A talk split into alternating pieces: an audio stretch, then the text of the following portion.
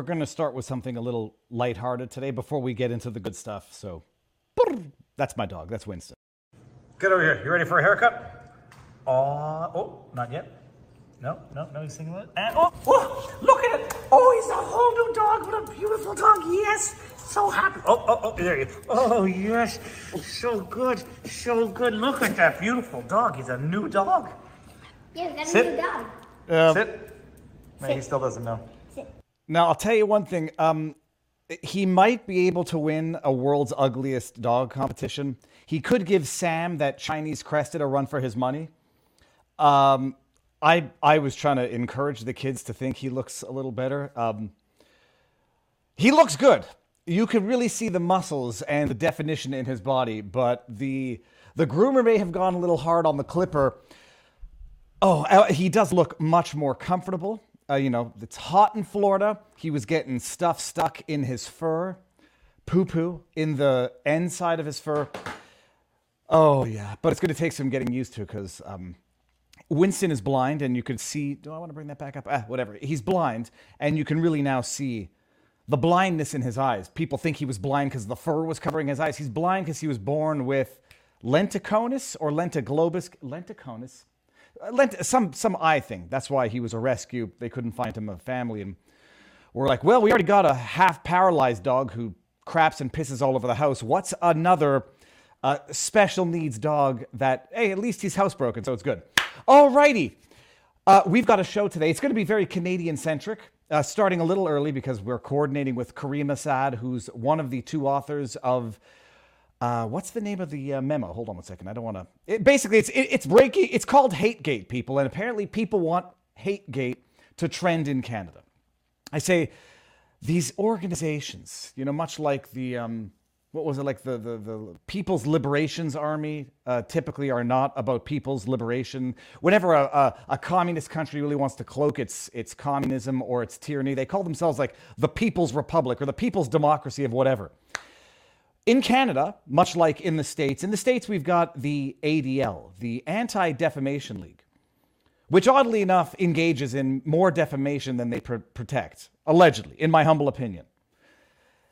We've got something in Canada called the Canada Anti-Hate Network, CAN, and they, uh, you know, look into online extremism.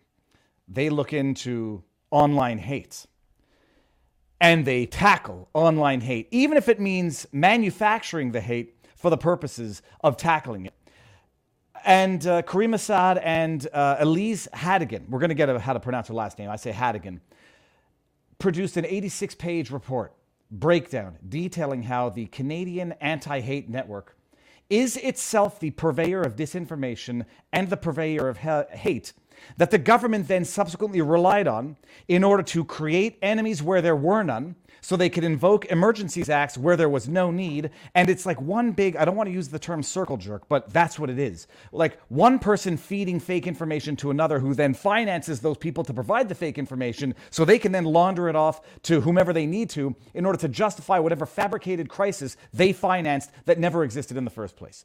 Okay Caryma is in the backdrop. Let me make sure that we're live everywhere so, by the way, uh, order of the day. We're live here 10 o'clock. Uh, Mackenzie's coming on probably around 11 o'clock. I might end this stream and then go pop in with Jeremy, uh, Jeremy, Eric Hunley at noon if I can, but I'm live with the quartering.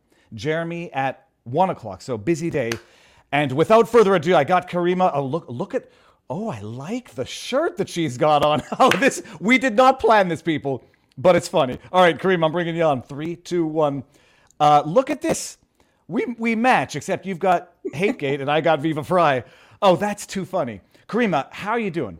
I'm all right, thanks. And yourself? Good, good. Let me before I go any further, I'm going to make sure that the audio is good. We're live on Rumble. Are we live on Locals, where we should be streaming as well? Uh, we good here? Yeah, we're, we're matching. I, oh, you know what? I actually have red. I have red frame glasses that I could really put on if we want to do this. Okay, Caryma, for, you- you've been on only once before. It was a shorter segment. Uh, it was the first time we had met digitally. We subsequently met in person. Uh, for those who don't know who you are, who are you?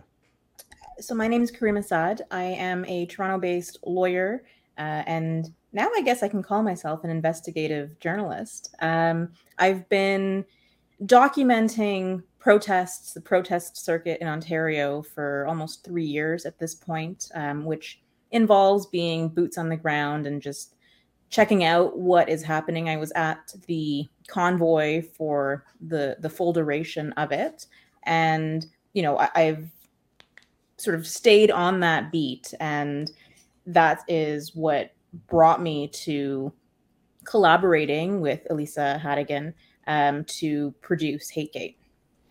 Uh, what year bar? I know I asked you this the last time. What year bar are you? I was called in 2016, and I've been practicing on my own since 2017. My actual law practice is it's primarily housing eviction based, um, with a cannabis niche and uh, a small criminal practice. Okay, very cool. Uh, 2016, young as anything. Now that is tw- oh, what year are we in? 2016. So that's like seven years. Um, and then you get into journalism, or we, what we call journalism, or just documenting reality. I don't think I did. We run into each other at the convoy. Um, I, I, saw you a few times, um, so I have footage of you. Um, so I might pop up on your live stream somewhere, but we didn't actually interact. Was I was I good in the footage that you have of me? For sure, you were talking to some of your fans and uh, you know, just describing your own trajectory. In fact, I think you were giving one guy advice on how to monetize his content. Ah, yes. Well, there is. It, it, in order to be independent, you have to be independent. Uh, and I remember not seeing you there because I, I, don't remember seeing you there, but I remember seeing your footage. And what I thought was interesting about your footage, based on what your online persona, for lack of a better word, was, is that it seemed even-handed in that it didn't hide embarrassing or, or prejudicial stuff from one side or the other. And I remember predicting at one point in time that that was going to get you into trouble with one side because I call it my own bias. I think one side does not like exposing their own foibles more than the other side. I say one side dislikes exposing their own foibles more than the other side, but maybe that's just my own bias. Um, so, and then, okay, look, I'll bring up one thing just so people can really see here. You were at that protest where we saw each other over the summer. Uh, you were the one, and you'll you'll give credit where other credit is due, who really broke. I knew the guy was a liar, Joel Harden, and you came with the receipts. Uh, but this is a, a, what I think is one of the better um, videos that illustrates your patience and um, your recklessness, if I can say that. First of all, it's Matt Damon. I didn't know Matt Damon was at protest. This is Joel Harden. This is a guy pointing an emergency ear buzzer inches from your face. I, lo- I love that look. Okay, so you document the protests, much to the dismay of, of some who might consider your political your political allies or allies who I don't know how they how you fit in between the left and the right and whatever. How, how is that environment for you just to, to walk that line? I mean, I think it's kind of a false binary. This left right.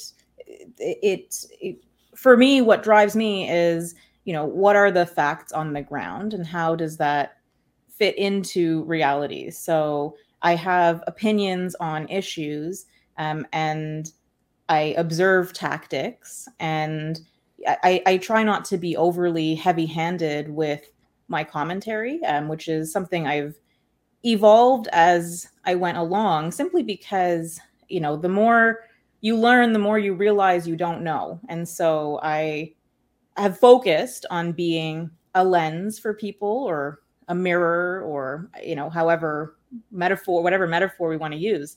Um, but it, it is a curious phenomenon to have extreme elements on either side of this spectrum um, really unhappy with my presence. And especially so because if we are talking my actual politics, I tend to be left leaning on issues. Um, so the strong reaction from people who frame themselves as anti-fascists or defenders or guardians uh, that that has been something to work through.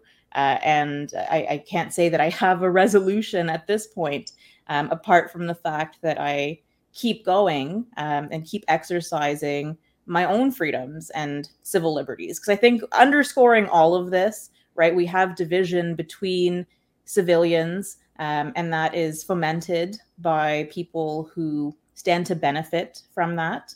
Uh, and it, it's all a distraction from what I see as the core issue, which is how we relate to the institutions that govern us and what laws are being passed that affect our ability to be uh, sort of free citizens. Now, I like the answer, and I, some people call it waffling, others are going to call it nuanced. I, um, I, for, I agree with the dichotomy, the false dichotomy, and I only use like the left versus the right as a oversimplification. I think the more nuanced breakdown might be the I, have I've reduced it to the blue pill and the red pill, or the black pill, which is not ideological but rather just sort of observational. And I'm not trying to pin you down on an answer, but I'll, I'll ask you the question because I've lived through the experience myself. Where do you feel you've covered both sides? Like you've gone to, you've been on the Antifa side, documenting, not supporting.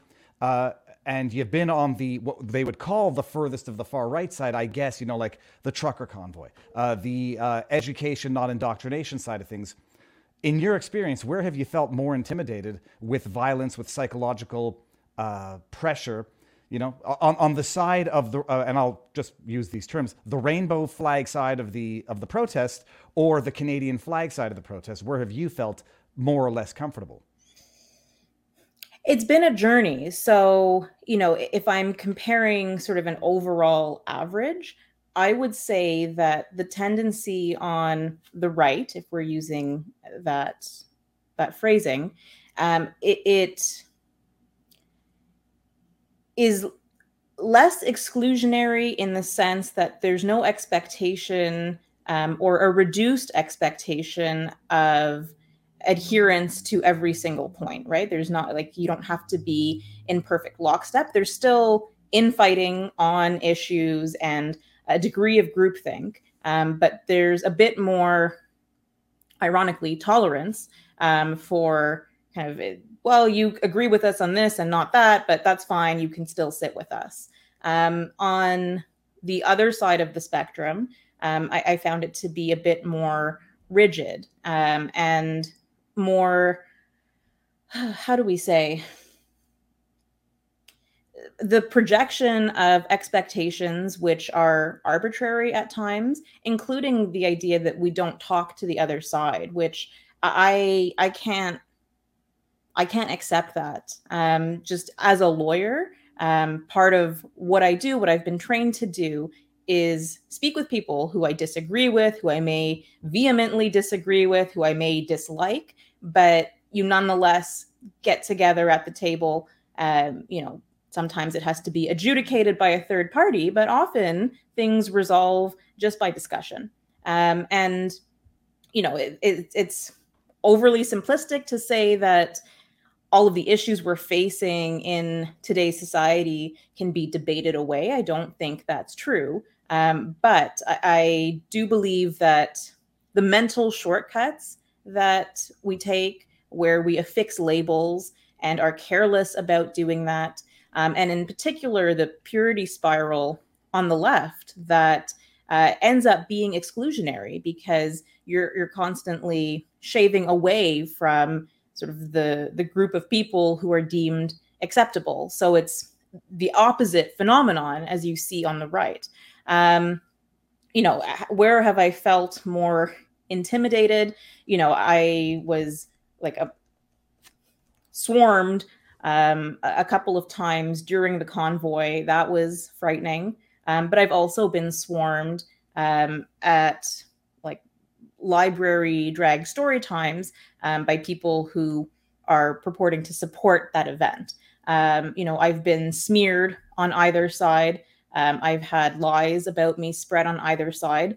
I think that it tends to be a bit more hurtful uh, and insidious when it comes from the left, simply because that is where most of my uh, leanings would find themselves to some degree. Um, and and so that rejection, where it, it it is based on fantasies and fabrication, has been very frustrating. All right, very interesting. Now we're going to move this over to Rumble uh, to get into the hate gate, and all, all, all I'll say is it, uh, the I the bad behavior when I was at the convoy. You know, you'd see heckling. You'd see the you know some people heckling CNN, calling them names, swearing, etc. That was about the worst that I saw there.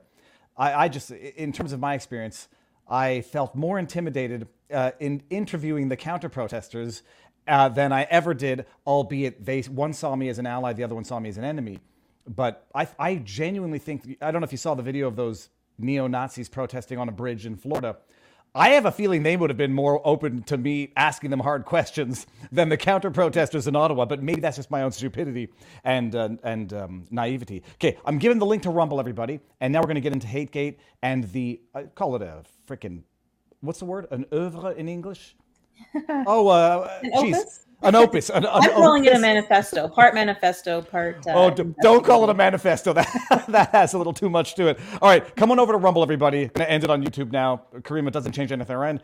Uh, see you there, and then this will be back on YouTube, uh, not live. Okay, boom. All right, so how does this is a? Well, I'm not calling it a manifesto. That's a bad word. We'll call it an opus. We'll call it a tome.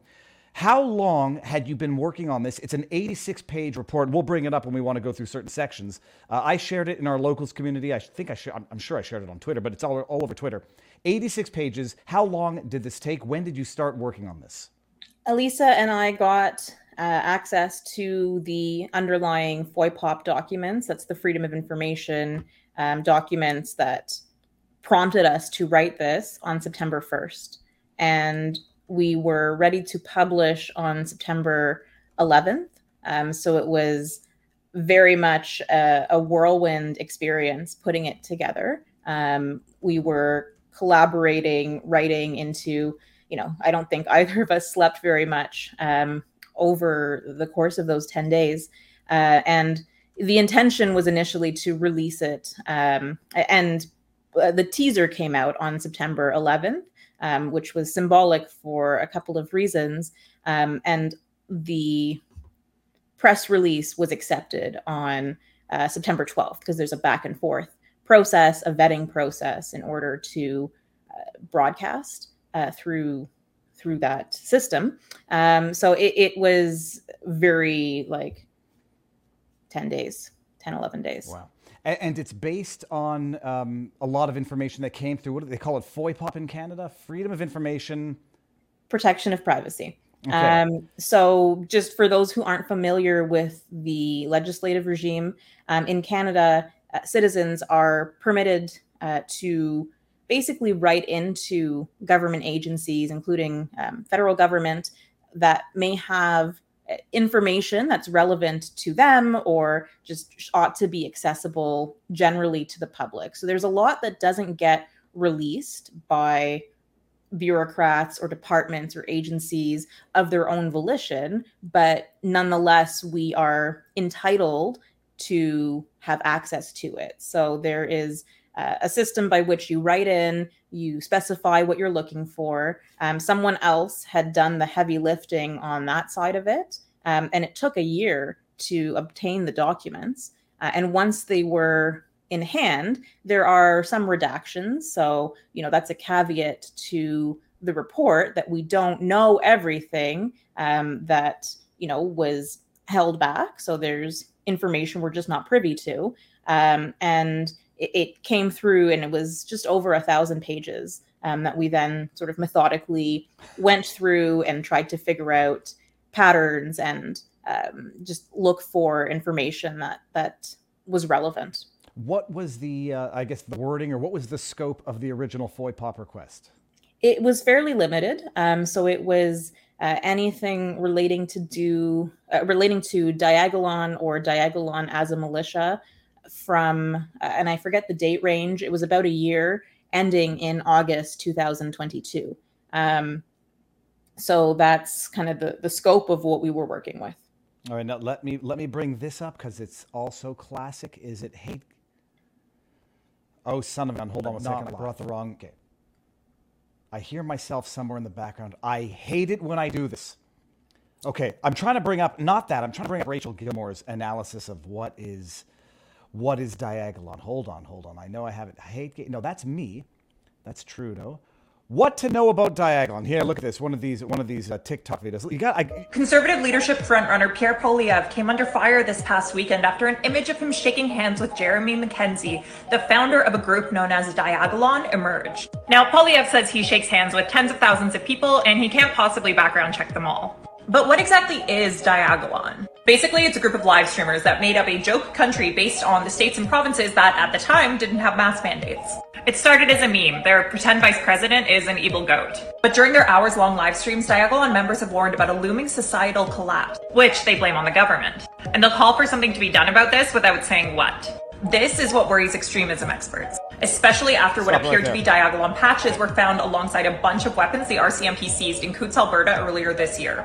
Because while this group says they're just joking around, the experts say followers might take the warnings about society to heart and decide to do something about it. Read more at globalnews.ca. Uh, the experts referenced twice in that. I'm not. I'm not trying to make fun of Rachel Gilmore here. Uh, the experts. So, who, do you know when it came to understanding what Diagolon was? It now seems that the experts, so-called experts, uh, it all circles back to one group, and that's the Canadian Anti-Hate Network.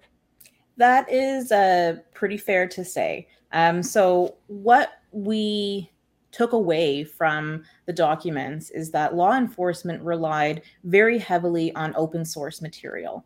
And from what we could tell, uh, that included a great deal of information, um, writings, pr- production um, from the Canadian Anti Hate Network, their own articles, um, and quotes that they provided to media outlets. So the RCMP then were taking these media statements and uh, this third party analysis of Diagolon.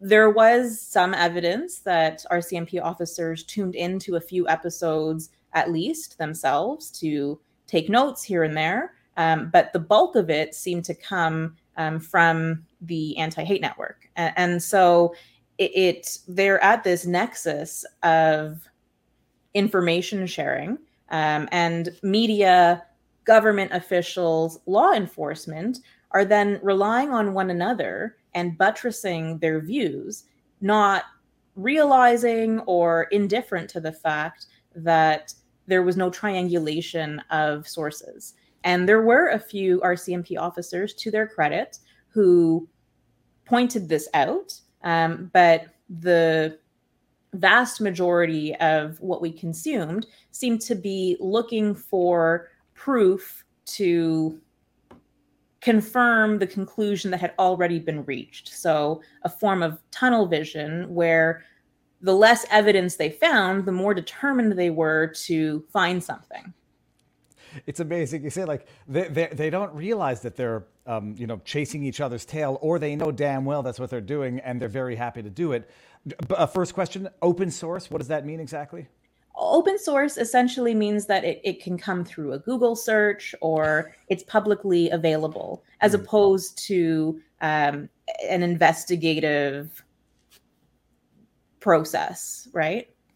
So it's it's a it's a component of investigation, but where where law enforcement is relying exclusively on open source, um, it's unclear how they were vetting, and and there were um, sessions and reports um, provided by experts, some named, some unnamed.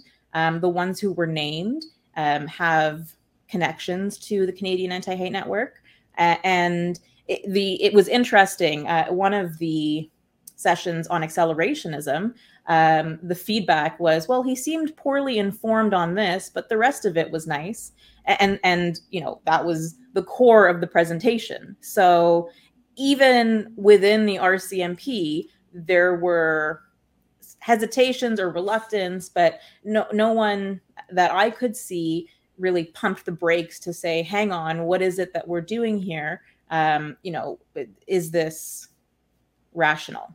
Now, I, I don't want to oversimplify or straw man, but open source, as far as I understand, means some schnook is just surfing the internet and it, they're picking in whatever they find on the internet, and it could come from real accounts, fake accounts, trolls. It could come from the people who are searching it themselves uh, indirectly. I mean, that's what open source means. Yeah, and in fact, some of the accounts relied on were anonymous accounts. Um, okay, now that was one question. I want to bring up. I'll bring up the video in a second, actually. Um, funding for the Canadian Anti Hate Network. Uh, how familiar are you with the funding? Where do they get their funding from? How do they exist?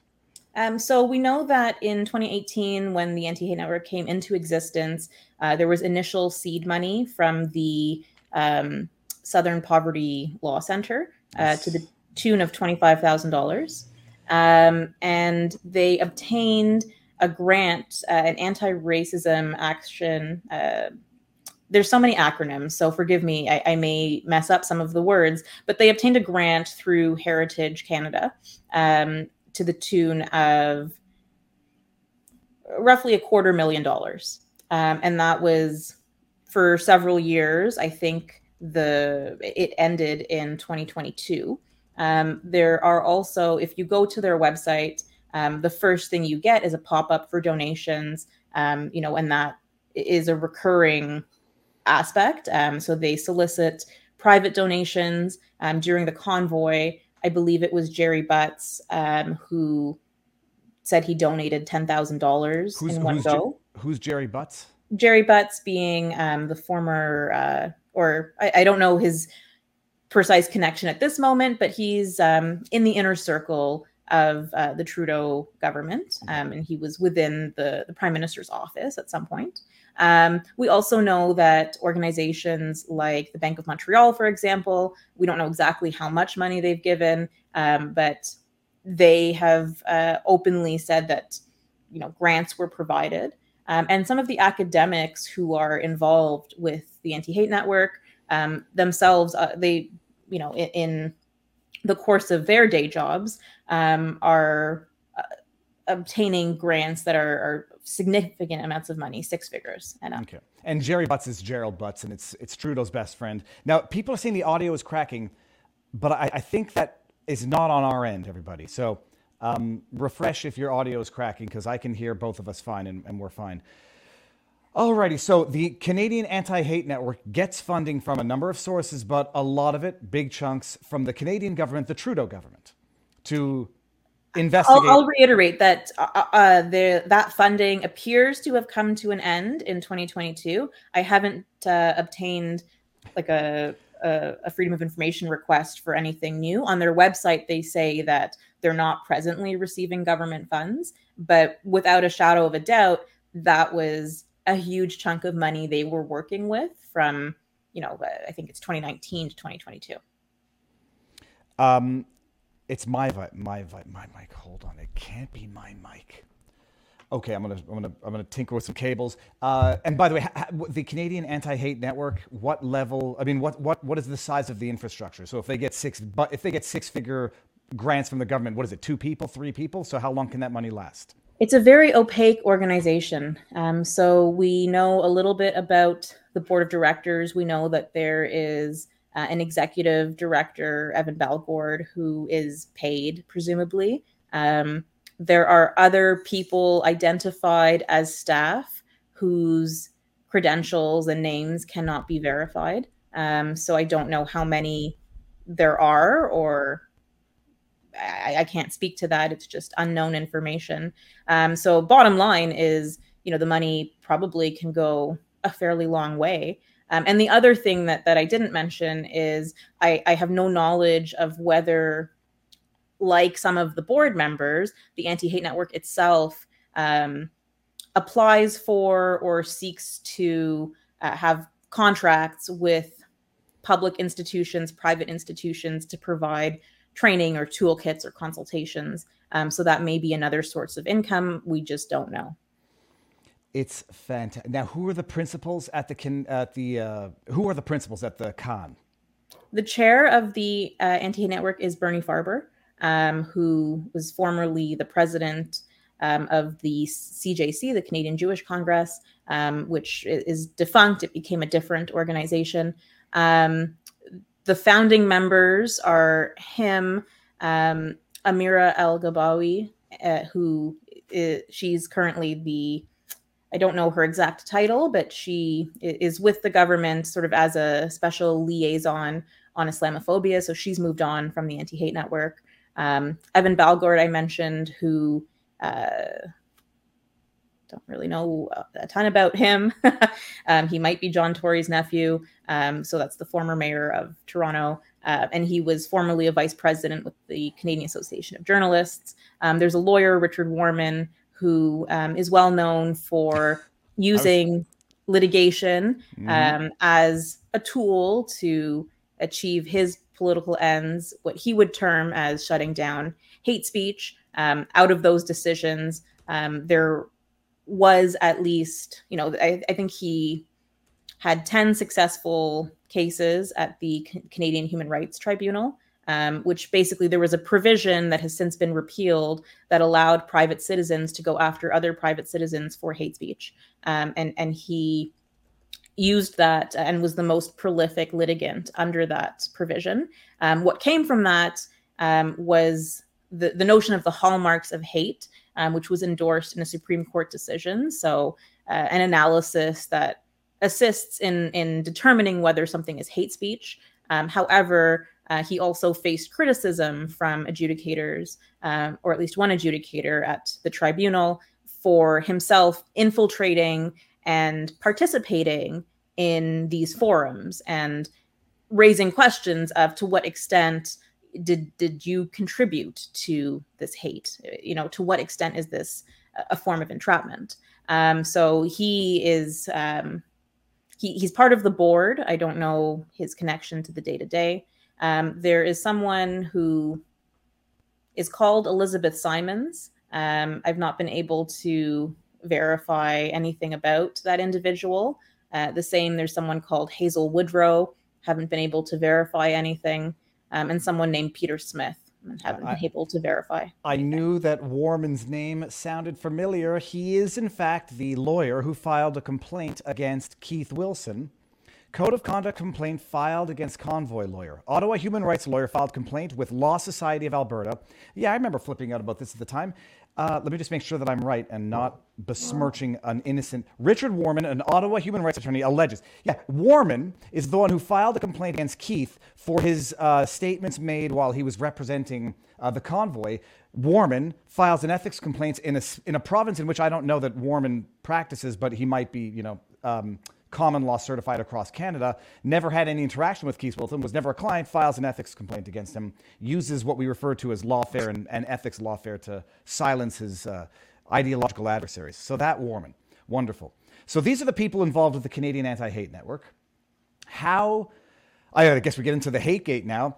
What happens? What does the the CAHN do to create this? I don't know this beast to be fought in Diagolon Jeremy Mackenzie? How does the government get involved with it? What do they do with that information? Give us the whole scandal, and then I'll ask questions as we go along.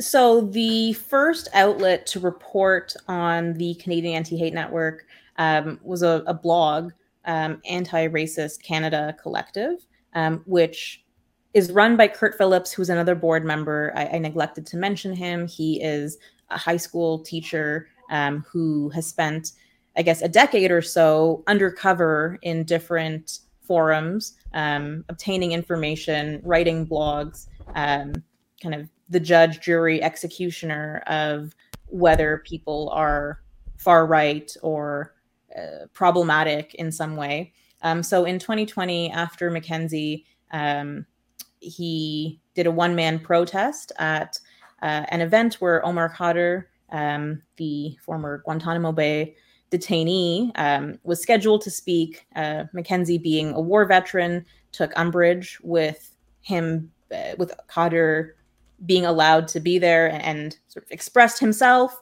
Um, the video went viral. Um, and shortly after that, a post appears um, that it, it, looked like a, a fair bit of research research had been done, or at least he'd been on someone's radar. Um, and it included a series of links that can't be verified or undated. It's the provenance is unclear, um, and that was sort of the initial smear. Um, and uh, let, let, me pause you there because some mm-hmm. people might not know who Omar Khadr was. Omar Khadr was he pleaded a 15 year old kid pleaded guilty to terrorism charges or or you know uh, participating in war uh, he was paid $10.5 million as a settlement from the Canadian government for mistreatment. I forget exactly what the mistreatment was. I think it was. I think uh, it was the decade that he spent in Guantanamo Bay um, and Canada sort of um, Close. not doing its duty to repatriate him. He was a Canadian citizen who was taken abroad um, with his father, his family, um, and yes, participated. Uh, the guilty plea, you know, came as a result of time spent in Guantanamo. So, you know, take that sort of for what it's worth. And I can't speak to the facts of uh, the specific situation, but there's it's a very it's messy, right? It's very messy. Well, especially uh, now that we know just how dirty, uh, you know, the government plays in terms of coercing uh, confessions, you you could take that for what it's worth. R- for whatever you think about it, the kid was 15 when it happened, uh, pleaded guilty, spent a long time detained. Canadian government turned a blind eye and then paid mm-hmm. him $10.5 million to settle it. Mm-hmm. Uh, compared to how they've treated other people who they have detained for extended periods of time. So we, we could set aside that double standard. Uh, you know, Pat King, five months in jail on mischief charges. We can, we can, we can make some comparisons that are not favorable. So that's who Omar Khadr was. Jeremy Mackenzie's there, and then he becomes sort of a target for the Canadian Anti-Hate Network. Well, for the um, ARC Collective, right? So a separate website, but one um, whose body of work was kind of subsumed by the anti hate network to the extent that they brought Kurt Phillips onto their team. And that's what gave them, quote unquote, credibility as anti fascist researchers.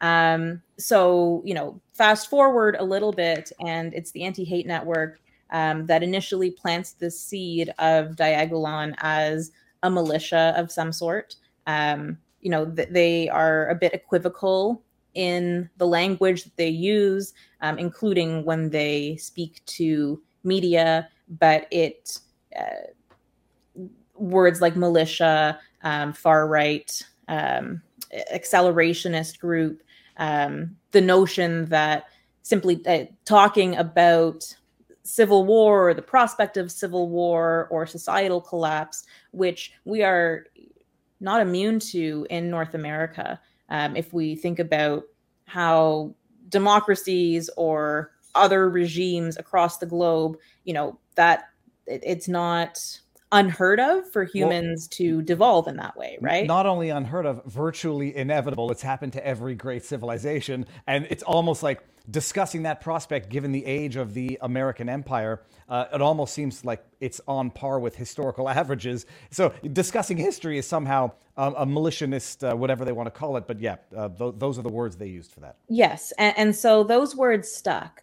Um, and, you know, Mackenzie did not make things easy for himself by leaning into what he thought was an absurd joke um, and did things that then became used as evidence that look they really are in fact doing this. They are having a weapons training camp.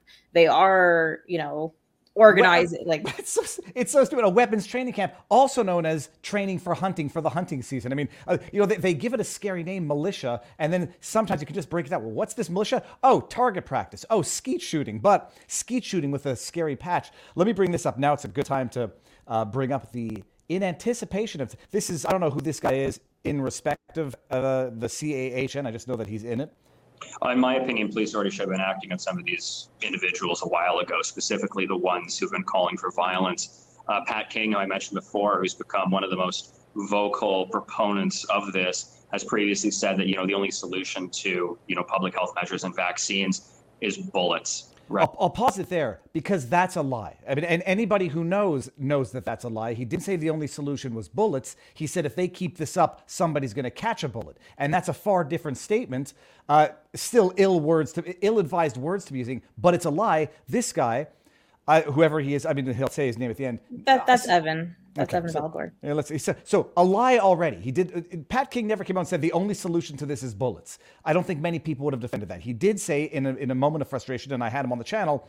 He said, "Look, he keeps this up. He's going to. People are going to have their lives ruined. So, someone's going to catch a bullet. It's a figure of speech in terms of someone's going to snap. Still, not not wise words. But let's hear what the rest of this has to say." Right. So we have individuals here who are espousing violence, and then all of a sudden, false. One day ago, himself individuals like Jeremy Mackenzie are all of a sudden saying if there is violence, it's not us, it's some kind of false flag attack. After, you know, months and years of telling their supporters that there's going to be a civil war where this problem is only solved with bullets, um, right. or you know, they need to find you know their their enemies, right? So right. there is kind of violent rhetoric surrounding this, and law enforcement needs to take a, a close look at it. All right, we will watch and wait to see what happens tomorrow. Uh, Mike Millian, president of the Private Motor Truck Council of Canada, and Evan Balgord, the. Okay, so that's it. Um, I, would say lies on the. It's not just to defend them because I happen to think that they're not wrong, but talking about civil war collapse uh, when you see what the government's doing is one thing. Uh, to say that Pat King came out and said the only solution to this is bullets is a lie, and I suspect most people are not going to go find the clip of Pat King, especially since it's very hard to find. Okay, so those are the people, that's the players, um, and where were we? So they are now going just, after. Just on Pat- the point, if I could, on sort of rhetoric and political discourse, I, I think that there there's a ton of violent rhetoric um, that is being used quite casually. Um, and I don't know if it's a social media thing where, you know, people lean into hyperbole and are expressing themselves in ways that, you know, to discern the intent. Um, but uh, what I have observed is given how frequently Mackenzie streams and the duration of the podcast um, and the nature of his tone and audience and the way that he relates to the audience. Um, it's not a stretch to imagine things being cherry picked. Um, and I think that sort of the receipts that are brought forward, um, when it's devoid of context, it's, it's effectively useless. Well, I say like people's sensitivity to, to what they call violent rhetoric when people associate 1776 with violent rhetoric there, there certainly is a tone online. There's a tone in political discourse. I mean, when you have political officials saying get in the face and harass people, uh, you know, get, get in their faces, uh, take to the streets, uh, you know, there's there's always been a, a violent-ish interpretation, and some have been more uh, explicit than others. But it is interesting. Like you, you take uh, one clip out, and you run it, catch a bullet. Well, and then you get to bastardize what was actually said, and nobody even knows in the original context what it was said. That's how it works, and that's so that's what the Canadian Anti-Hate Network is doing, funded by the federal government to demonize one of the most vocal um, uh, opponents, I guess is the word, of the federal government, and then they use that to create a whole fictitious uh, set of circumstances in order to justify violating civil rights and liberties. Okay, so Mackenzie, how does it progress with the CAHN and um, and then where? So it, it's kind of the pattern that I described earlier, where media picks up on what anti-hate is saying, um, kind of relies on them as an expert source. Uh, and then those articles are read by the RCMP. Um, and I would be remiss if I did not mention that the RCMP likely has its own bone to pick with Mackenzie mm-hmm. because mm-hmm. he has been very vocal about um, policing failures. There was that mass shooting in Portapique, Nova Scotia, that occurred in 2020. Um, he had a video that um, was a very scathing takedown and critique of what happened. His views were largely affirmed by the the commission, the Mass Casualty Commission, that came out um, earlier this year. Um, but it presumably would have embarrassed the RCMP. Um, similarly, during the convoy, um, he was the source of text messages leaked to him that showed an RCMP group chat in which they were celebrating acts of violence against civilians. Um, so, you know, the RCMP, in doing its investigation, um, it, it is not a stretch to imagine that they were looking extra hard to find something to nail a guy who has been rightly critical of their institution. And just to flesh out a little more, I know that my crowd knows a lot about the Nova Scotia shooting, but just to refresh it, Mackenzie was, if not pivotal, a very one of the early persons to highlight not just incompetence, because that was the Nova Scotia mass killing that went on for like almost 20 some odd hours with a dude who was w- driving an RCMP car, which nobody knows if it was real or a replica, wearing a uniform. Um, a, a man who prior to the shooting, uh, his killing spree had withdrawn four, what was it, $400,000 from a private banking uh, account that he had, which many people suggest you can only get if you're on the payroll of the government, that you don't have private banking, and you certainly can't withdraw that amount. So he, he called out not just incompetence, but potentially criminal negligence, uh, or, or even worse within the RCMP. And he was, I think, the first and certainly the most vocal to do it and had the receipts for it and caused, you know, quite a bit of a stir. During the convoy, he was also the one who broke the story. Yeah, he showed the text messages where they were making a joke about the, the, the horse and what might happen if the horse were to get injured and they'd have to euthanize. I, I forget exactly what the nature of the joke was, but it was RCMP people joking about how they're going to, you know, either exploit tragedy or cause violence or whatever during the protest. Very embarrassing. And so it, it's not that it can't be underestimated. It's like, okay, motive and motive and act have now come together. So the RCMP might have a bone to pick with Mackenzie, do definitively, uh, and it might explain some of the bogus charges that he subsequently faced. But they then get to rely on, call it fabrications. Can you flesh it out? Actually, the, the, the CAHN were relying on Twitter trolls, but there was something about members of the Canadian Anti Hate Network LARPing online as Nazis and uh, revolutionaries. Can you flesh that out? Yeah, so so that would be a reference um, largely to Kurt Phillips and his work work with uh, the Arc Collective, um, where he took on different personas, and this is information that um, Elisa Hategan was privy to firsthand because she was volunteering as a contributor um, for that website um, back, you know, many years ago. Um, so she she was aware of some of the tactics that he used. Um, the most shocking example, I suppose, is posing as um, a Russian model um, to basically extract information from Paul Fromm, uh, who is or was a former high school teacher in Hamilton. Um, has openly espoused white nationalist views. Um, so that's kind of he was targeted for that reason, but they ended like he ended up receiving this erotica um, that you know had a little bit of uh, child porn in it, right? And and nothing happened with this information. It was just, haha, look what I was able to obtain. Same with intimate images, things of that nature. Um, and you know the LARPing as neo Nazis. Um, in last last year, in July of 2022, the Anti Hate Network published a job description um, looking for someone to infiltrate white supremacist groups, um, produce two to three stories per week, be 100% factually accurate for $55,000 a year.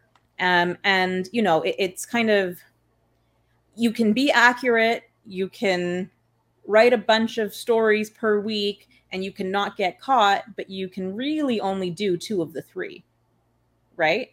And so the idea that civilians would be doing that uh, under like with with the blessing or, at the mandate of of that organization and, and, i don't know what came of that i don't know who advertises undercover operations. Um, like the the most charitable explanation is the the the job process, like the the nomination process, involves submitting pitches for stories. So maybe this was just a way to gather ideas for things to write about. Is, is my hope because otherwise that seems like a very dangerous thing to do. Um, either putting the individual at risk if they are in fact infiltrating uh, violent groups, or dangerous because there will be an incentive to misrepresent and uh, you know fabricate in order to meet a story quota. Um, so that is uh, like that was openly published. I don't know what came of it um, but it, it speaks to um, tactics that are underhanded. And the anti-hate network also has a habit of relying in its articles on accounts that are unnamed and you know sometimes the information it is what it is it's a clip of a live stream or what have you um, but the reliance on people who are concealing their identities you know I, I find that that's incompatible with proper journalism.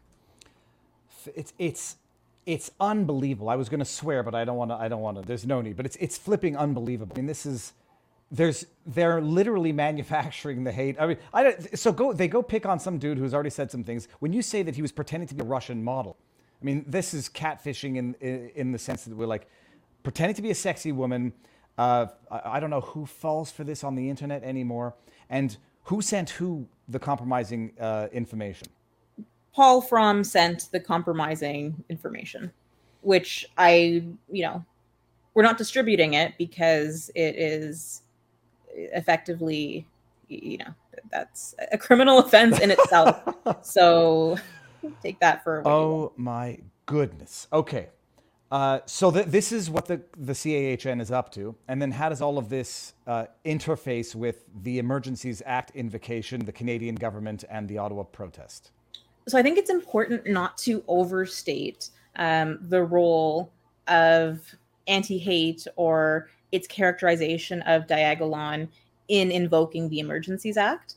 However, um, if we think back to February 2022, statements that were being made in the House of Commons, in the Senate, um, by the public safety minister, uh, there was absolutely this um, a, hysteria, a frenzy surrounding Diagolon, where it was portrayed at face value as you know a group that may be seeking territorial sovereignty. Um, you know, it, even though that on its face is absurd and in if we go back to the TikTok that you played earlier, um, you know, th- there was an acknowledgement that well, it's just a joke, but what, what's not a joke is the rest of it.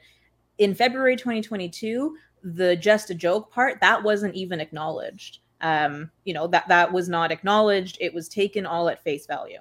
Um, so the the incident at Coutts, um, which for people who aren't familiar, um, there there was a border blockade in Alberta, um, arrests that occurred um, alleging conspiracy to murder police officers, a weapons cache that was allegedly seized, a tactical vest that had what appeared to be homemade Diagolon patches. There were other patches as well, um, and and that information somehow didn't really make it into the media. There was this fixation on the Diagolon patches. Um, Coutts was referenced by Commissioner Rouleau, who was in charge of uh, sort of this the the POEC.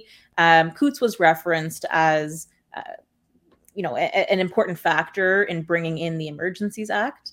Um, but you know it, it there there wasn't a singular reason why it occurred. If we are thinking about holistically everything that was going on um eh, there there like diagolon was a part of that.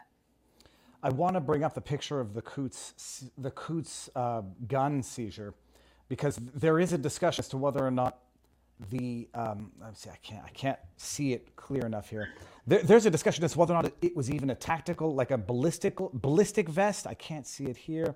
It's down there on the right. So this this this green thing, I don't know if I'm actually using my cursor to circle it, but it's unclear as to whether or not it's even a ballistic vest or you know just one of those exercise vests, fishing vests. But those are the two patches that the media, CBC, you know, displaying the evidence for the world to see as the investigation is ongoing. That's what they claimed was the connection to this alleged conspiracy to murder an RCMP officer in our in in Coutts and Diagolon. And uh, Caryma, I've covered uh, you know the, the Coutts Four extensively. Had Jason Levine on, so the crowd knows what I think is a political persecution and an absolute outrageous injustice, which employed, oddly enough, similar tactics to what the CAHN did with uh, that that white nationalist guy you know, a, a, a, an attractive young cop meeting with a non-recorded conversation over beers to get admissions that they would then use uh, mm-hmm. against these four people. So everybody knows. I, don't, I don't have my finger on the pulse of of that case. What I can say is that um, a series of emails uncovered in the FOIPOP showed that you know things were a little bit ass backwards in that um, public safety minister at the time, Marco Mendicino, he went on television saying that you know there's strong connection between what happened in Coutts and a leader who's in Ottawa, which was ostensibly a reference to Mackenzie. Um, and then RCMP was asked for comment on that, and they were scrambling to try and put together an explanation for those comments, and ended up relying on a, a global news uh, article so they're quoting the media back to the media in order to, but like, bolster what the public minister said. And it's just, it, it was, that's not the sequence of events that we want to see. Um, in a crisis. No, but and the Global News article is referencing the experts, and the experts are the CAHN. I mean, this it's it's the Spider-Man meme in real life. It's Mendicino says something, cites Global News as the source. Global News cites the experts. The experts were funded by the government that just cited it. I mean, this is it's also it's exactly like what they did with. Uh, not to get too political, but with one of the Trump um, the investigations where they had the Steele dossier that they leaked to Yahoo News, and then the FBI and secret courts relies on the, the article from Yahoo News, which was based on their own uh, leak to them of this bunk story to justify getting warrants. I mean, it's the same wrap up smear, wrap up propaganda. Uh, that we've seen everywhere. Was this the portion of the 15-minute report that you detailed in the um, in the memo in the what are we calling it? The tome?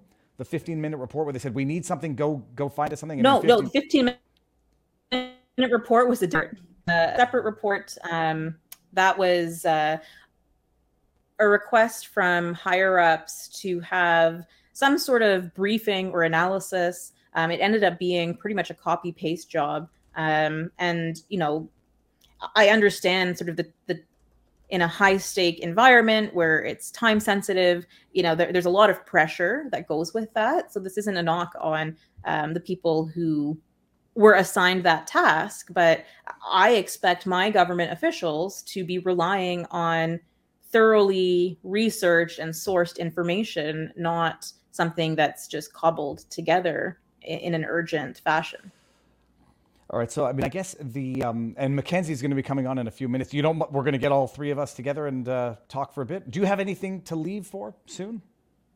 I I don't have a hard stop, um, so I'm okay. happy to. Okay, cool. So now, all right, so we got Mendicino making the statement about. I, I remember people during the convoy saying, "Viva, you, do you know who Jeremy Mackenzie is? Why aren't you talking about this? They just talked about Diagolon, a meme thing." I had no idea at the time, but Mendicino says this is very scary, this is very risky, this militia, Diagolon. Uh, then they say, well, what the heck are you talking about? Oh, I'm talking about a global news article. The global news article is citing the experts that turns out to be CAHN. So this is the the environment.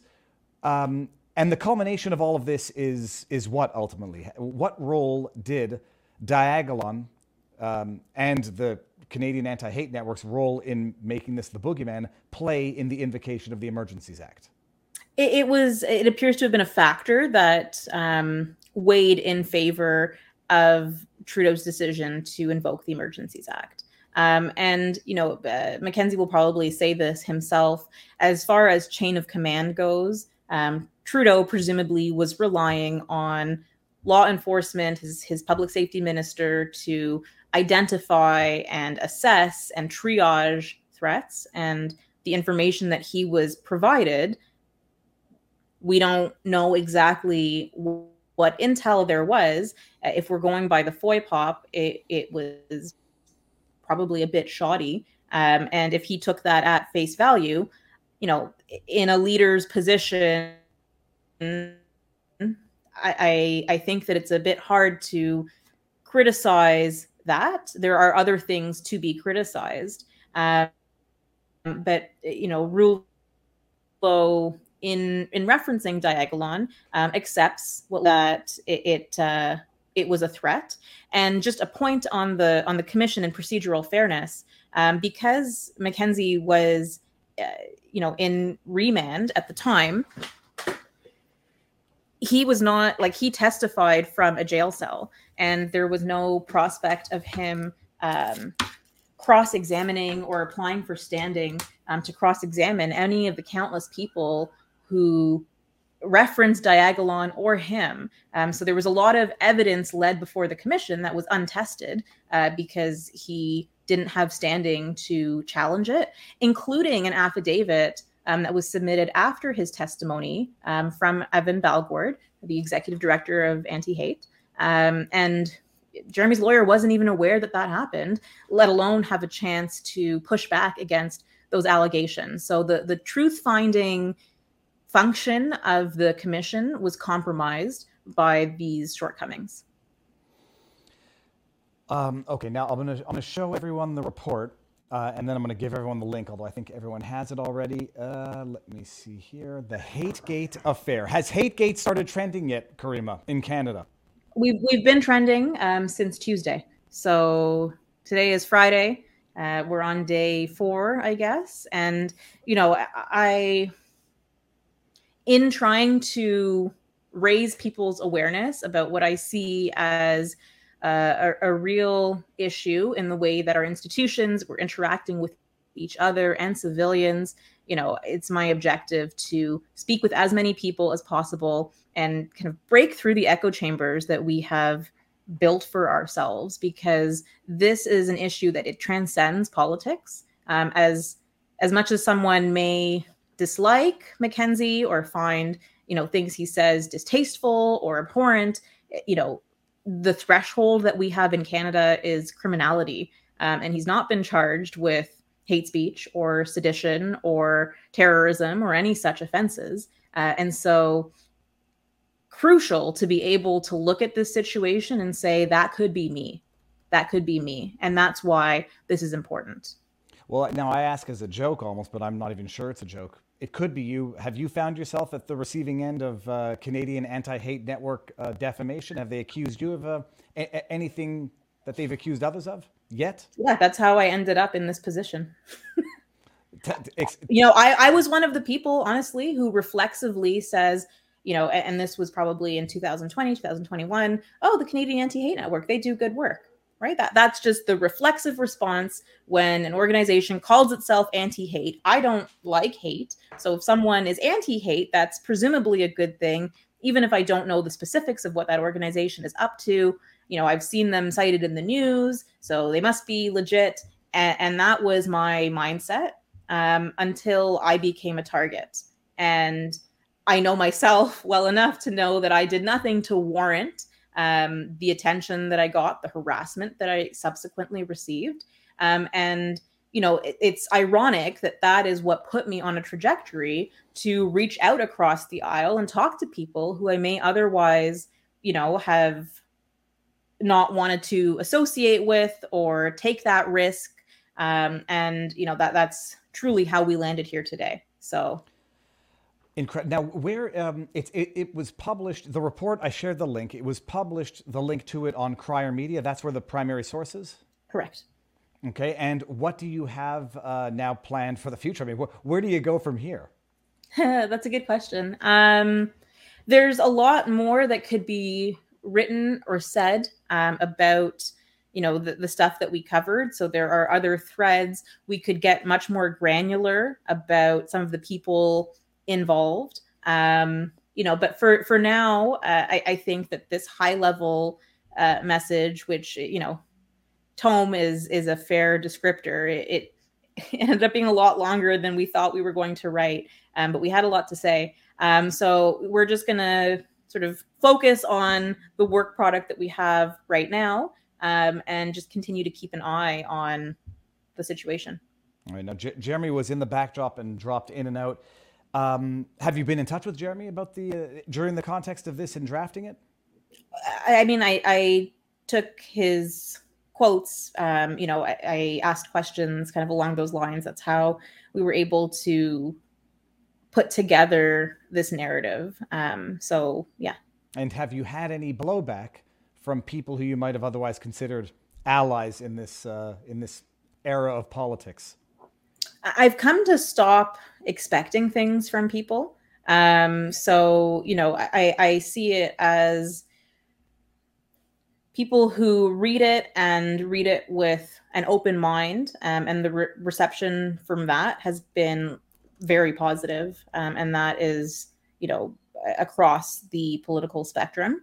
Um, and there are others who have entrenched their views um, who may find it difficult to resile from positions that they have taken um, and and so characterize this as something it's not. It's not an endorsement of diagolon it's not a defense of jeremy Mackenzie. This is a look into um, you know what can go wrong if we aren't rigorous about ensuring separation of powers ensuring that there's you know no political interference, ensuring um, civil liberties.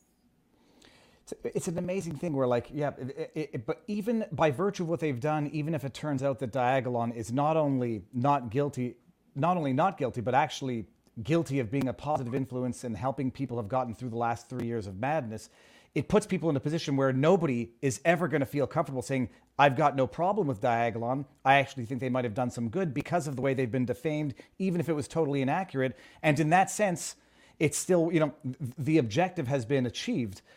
Do you know? So now you know that the Canadian Anti Hate Network says we're not taking any more money from the government, or at least we haven't taken any as of 2023, let's say that.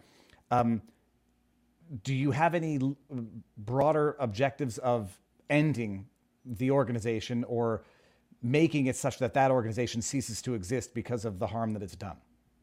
I don't think they're credible. And I don't think that news sources should be relying on what they have to say. So, to the extent that they continue to be quoted or treated as a source for information or um, resources, I- I'm going to be raising this Fantastic. Okay, now, Caryma, where can people find you and uh, what can they do to support what you're doing? Um, I'm primarily on uh, on Twitter. I'll go down with that sinking ship. My handle is Caryma Rules, which is um, what I've put here C A R Y M A R U L E S. Um, and for more information on this, um, we have uh, a website that's being constructed, hategate.ca. Um, so people can check that out. Um, we'll post updates on there. Um, and there's donation function um, if you're so inclined. We did this, you know, on our own, um, unsubsidized, just because of our experiences, and this felt like an important thing to do. So, it, you know, help us continue to do um, freedom of information requests, to continue to pull threads out of this report, um, and and you know that's the most we can do. Amazing, Caryma. We will be in touch. Keep in touch and keep up the good work. Godspeed. Thank you so much. All right. Have a good one. Okay, people, I see Jeremy in the backdrop, but I want to do one thing beforehand because I just got a DM from one Derek Smith who wrote the book. Uh, he wrote the, the, the kids' books that are critical of Trudeau, and apparently he's, he's got a new book. Hold on just one second.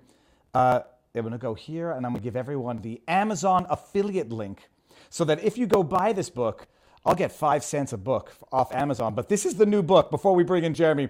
Eh, Young Kid's Guide. Get this out of here. Young Kid's Guide to Grooming.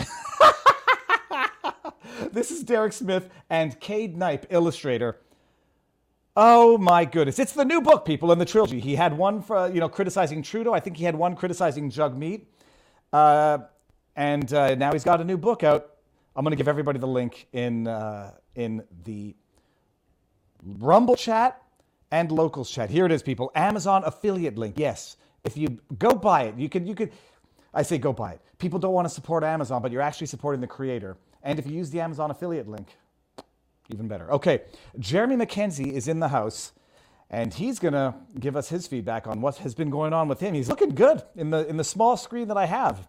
Looking good looking young. Okay, you ready? Three, two, one. Jeremy Sir. Oh, hold on, hold on, hold on. We're going broad.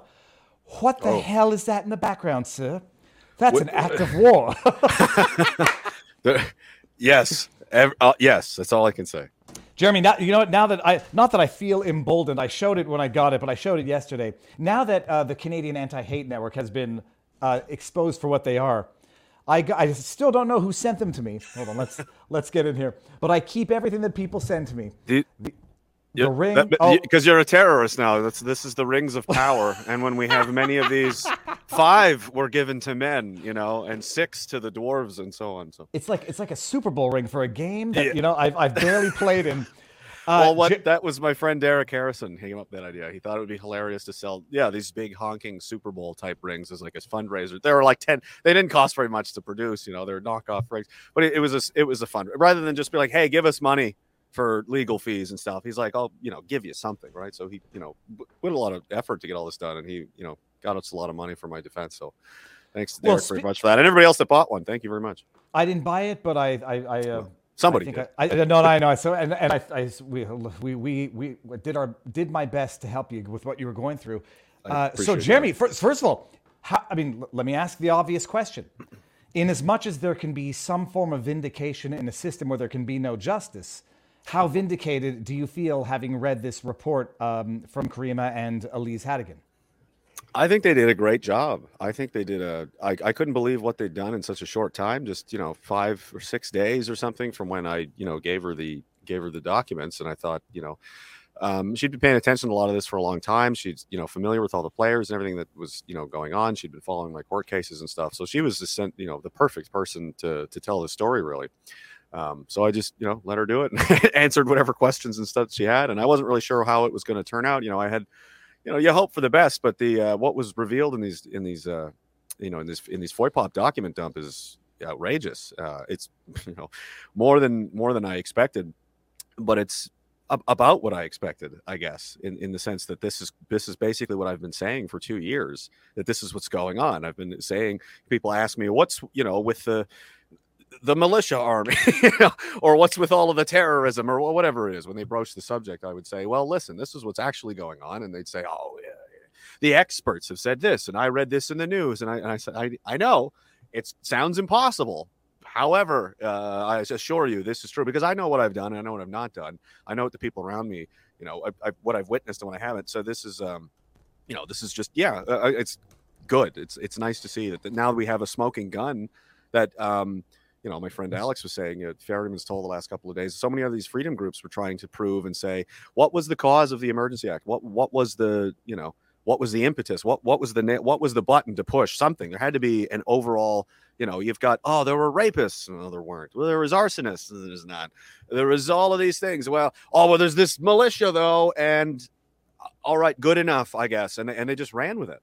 And you know, that's it's exactly what what is what is described in these documents. Everybody, you know, called us crazy, and but you know, I, I knew it was going to come to this sooner or later anyway. I mean, you know, no matter how long you can run, the truth, you know, is forever, and it, it will catch up to you sooner or later.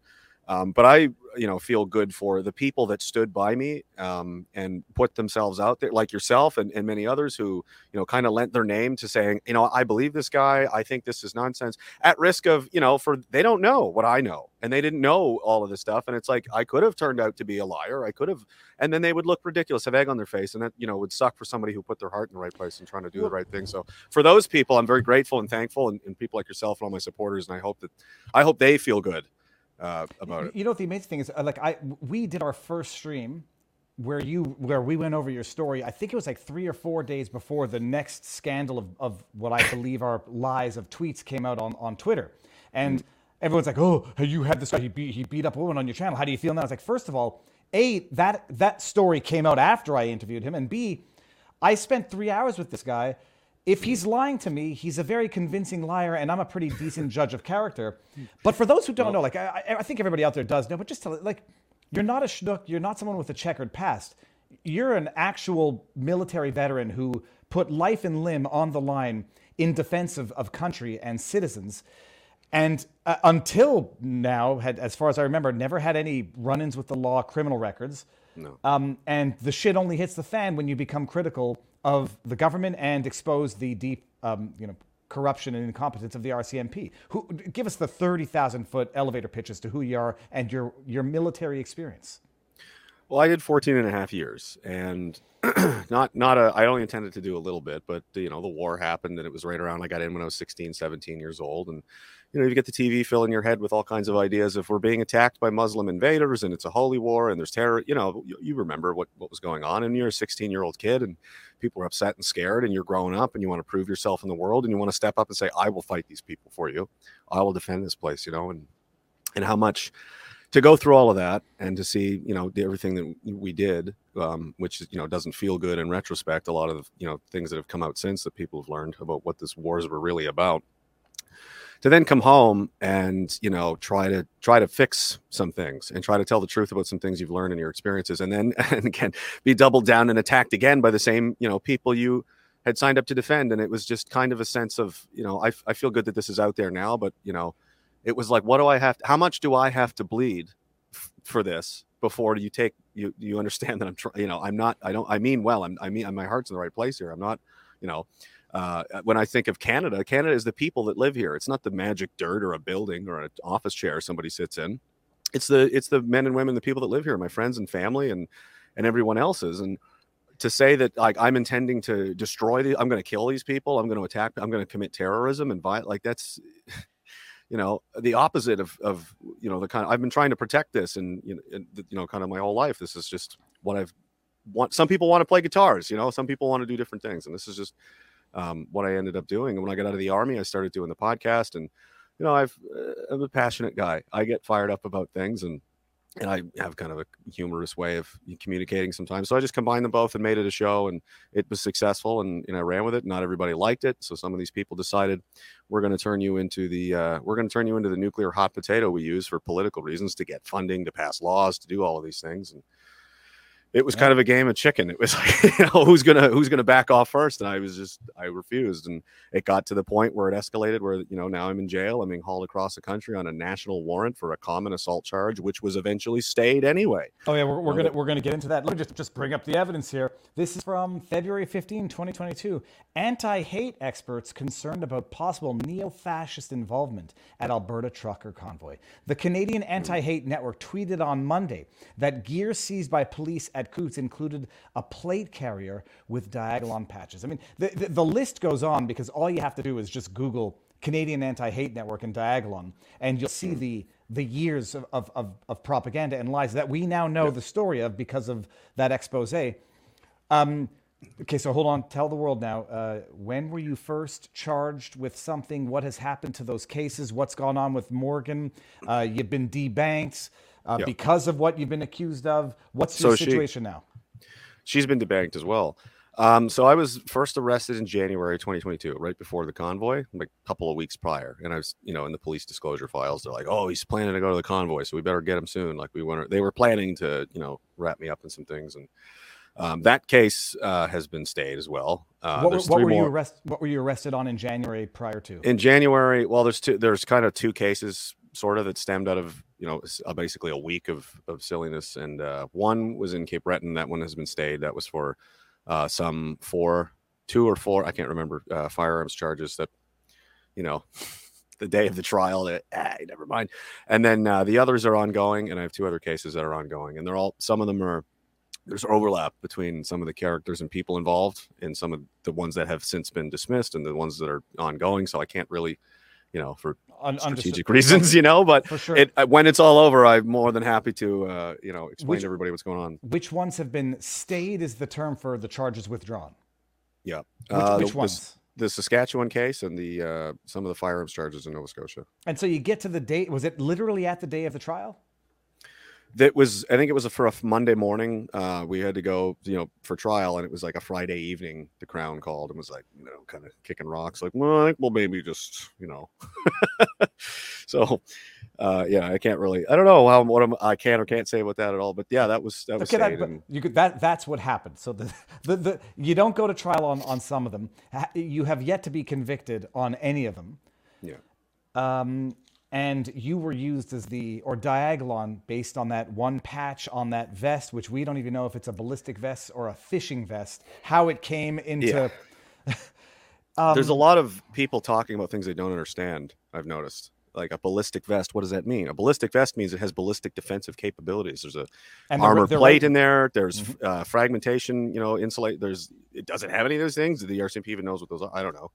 Um, I don't know. It didn't appear to look that way the way they, they were sitting on the tables and stuff in, on the picture. If they were, they would have taken the plates out, laid them out, and taken pictures of all this and stuff. And no one's done that with the property they've taken for me, curiously enough. But in their uh, in that photo, I, I took a lot of. It was a very strange. The whole thing was very strange, and I criticized it at the time as such, and saying I don't. This, this doesn't. This is all very bizarre. I want to get the. I, I need to get the picture so that we can see this once and for all. If I save the picture not save image as. Okay, here we go. I can do it like this. I'll do RCMP. There was something else I think that uh, Caryma noticed again. They did a great job, and also uh, what they did to I think it's worth mentioning Elisa Hategan as well. If you read through this expose that Caryma and her put together, what they did to her was equally more, in my opinion, uh, disgusting. What they did to me. I think she's a, a you know more of a victim of these people than I am. Expl- uh, explain it while I do this here in the backdrop. Yeah. Um, well, they yeah, they've got a history again as well with Kurt Phillips and this. They used her to as a kind of a teenager. I think she was about 18 and and part of this Heritage Front, you know, slash CSIS pretend neo-Nazi group that they were using to entrap people and honeypot people for, you know, oh look at the Nazis we found that we created. Give us money. We need more. You know, we need a bigger agency and.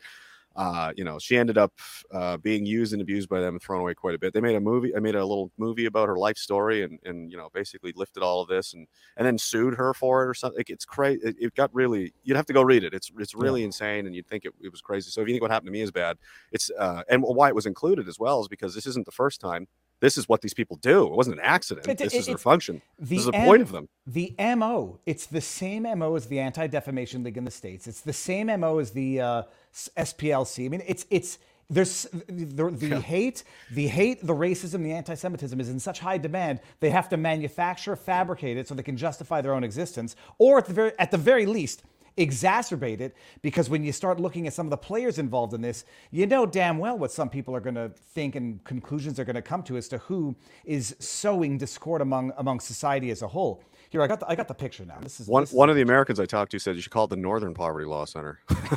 Oh. it's like very good. Now, why I want to highlight this because as I say it out loud, this is the vest. We're going to yeah. get pixelated. All yeah. of this was thrown together. Like, we don't know where any one piece of evidence was found, as far as I know.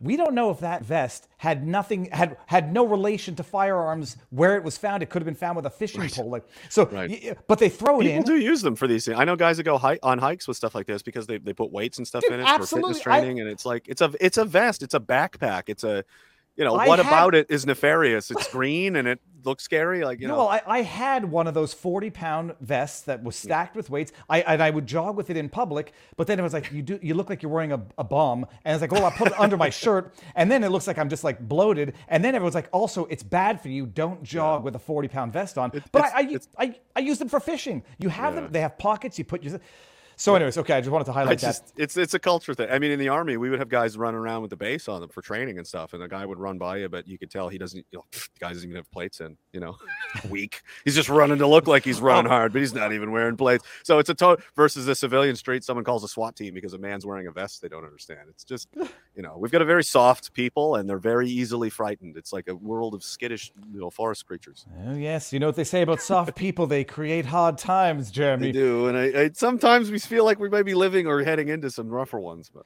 um, it's the cycle, like you said. I was listening a little earlier. These these are the the, t- the wheel turns. You know, every every so many hundreds of years. You know, the average lifespan of a country is about 200 250 years. Things fall apart. People fight. It goes to hell. It happens. And, and part of what I've been talking about. Oh, they're planning. I'm saying I don't like the situation. I don't like the weather forecast, as it were. And I think you should probably take that into consideration. Maybe start planning accordingly because uh, the cost of not doing so, and it does happen. You get blindsided means your your family and you don't make it.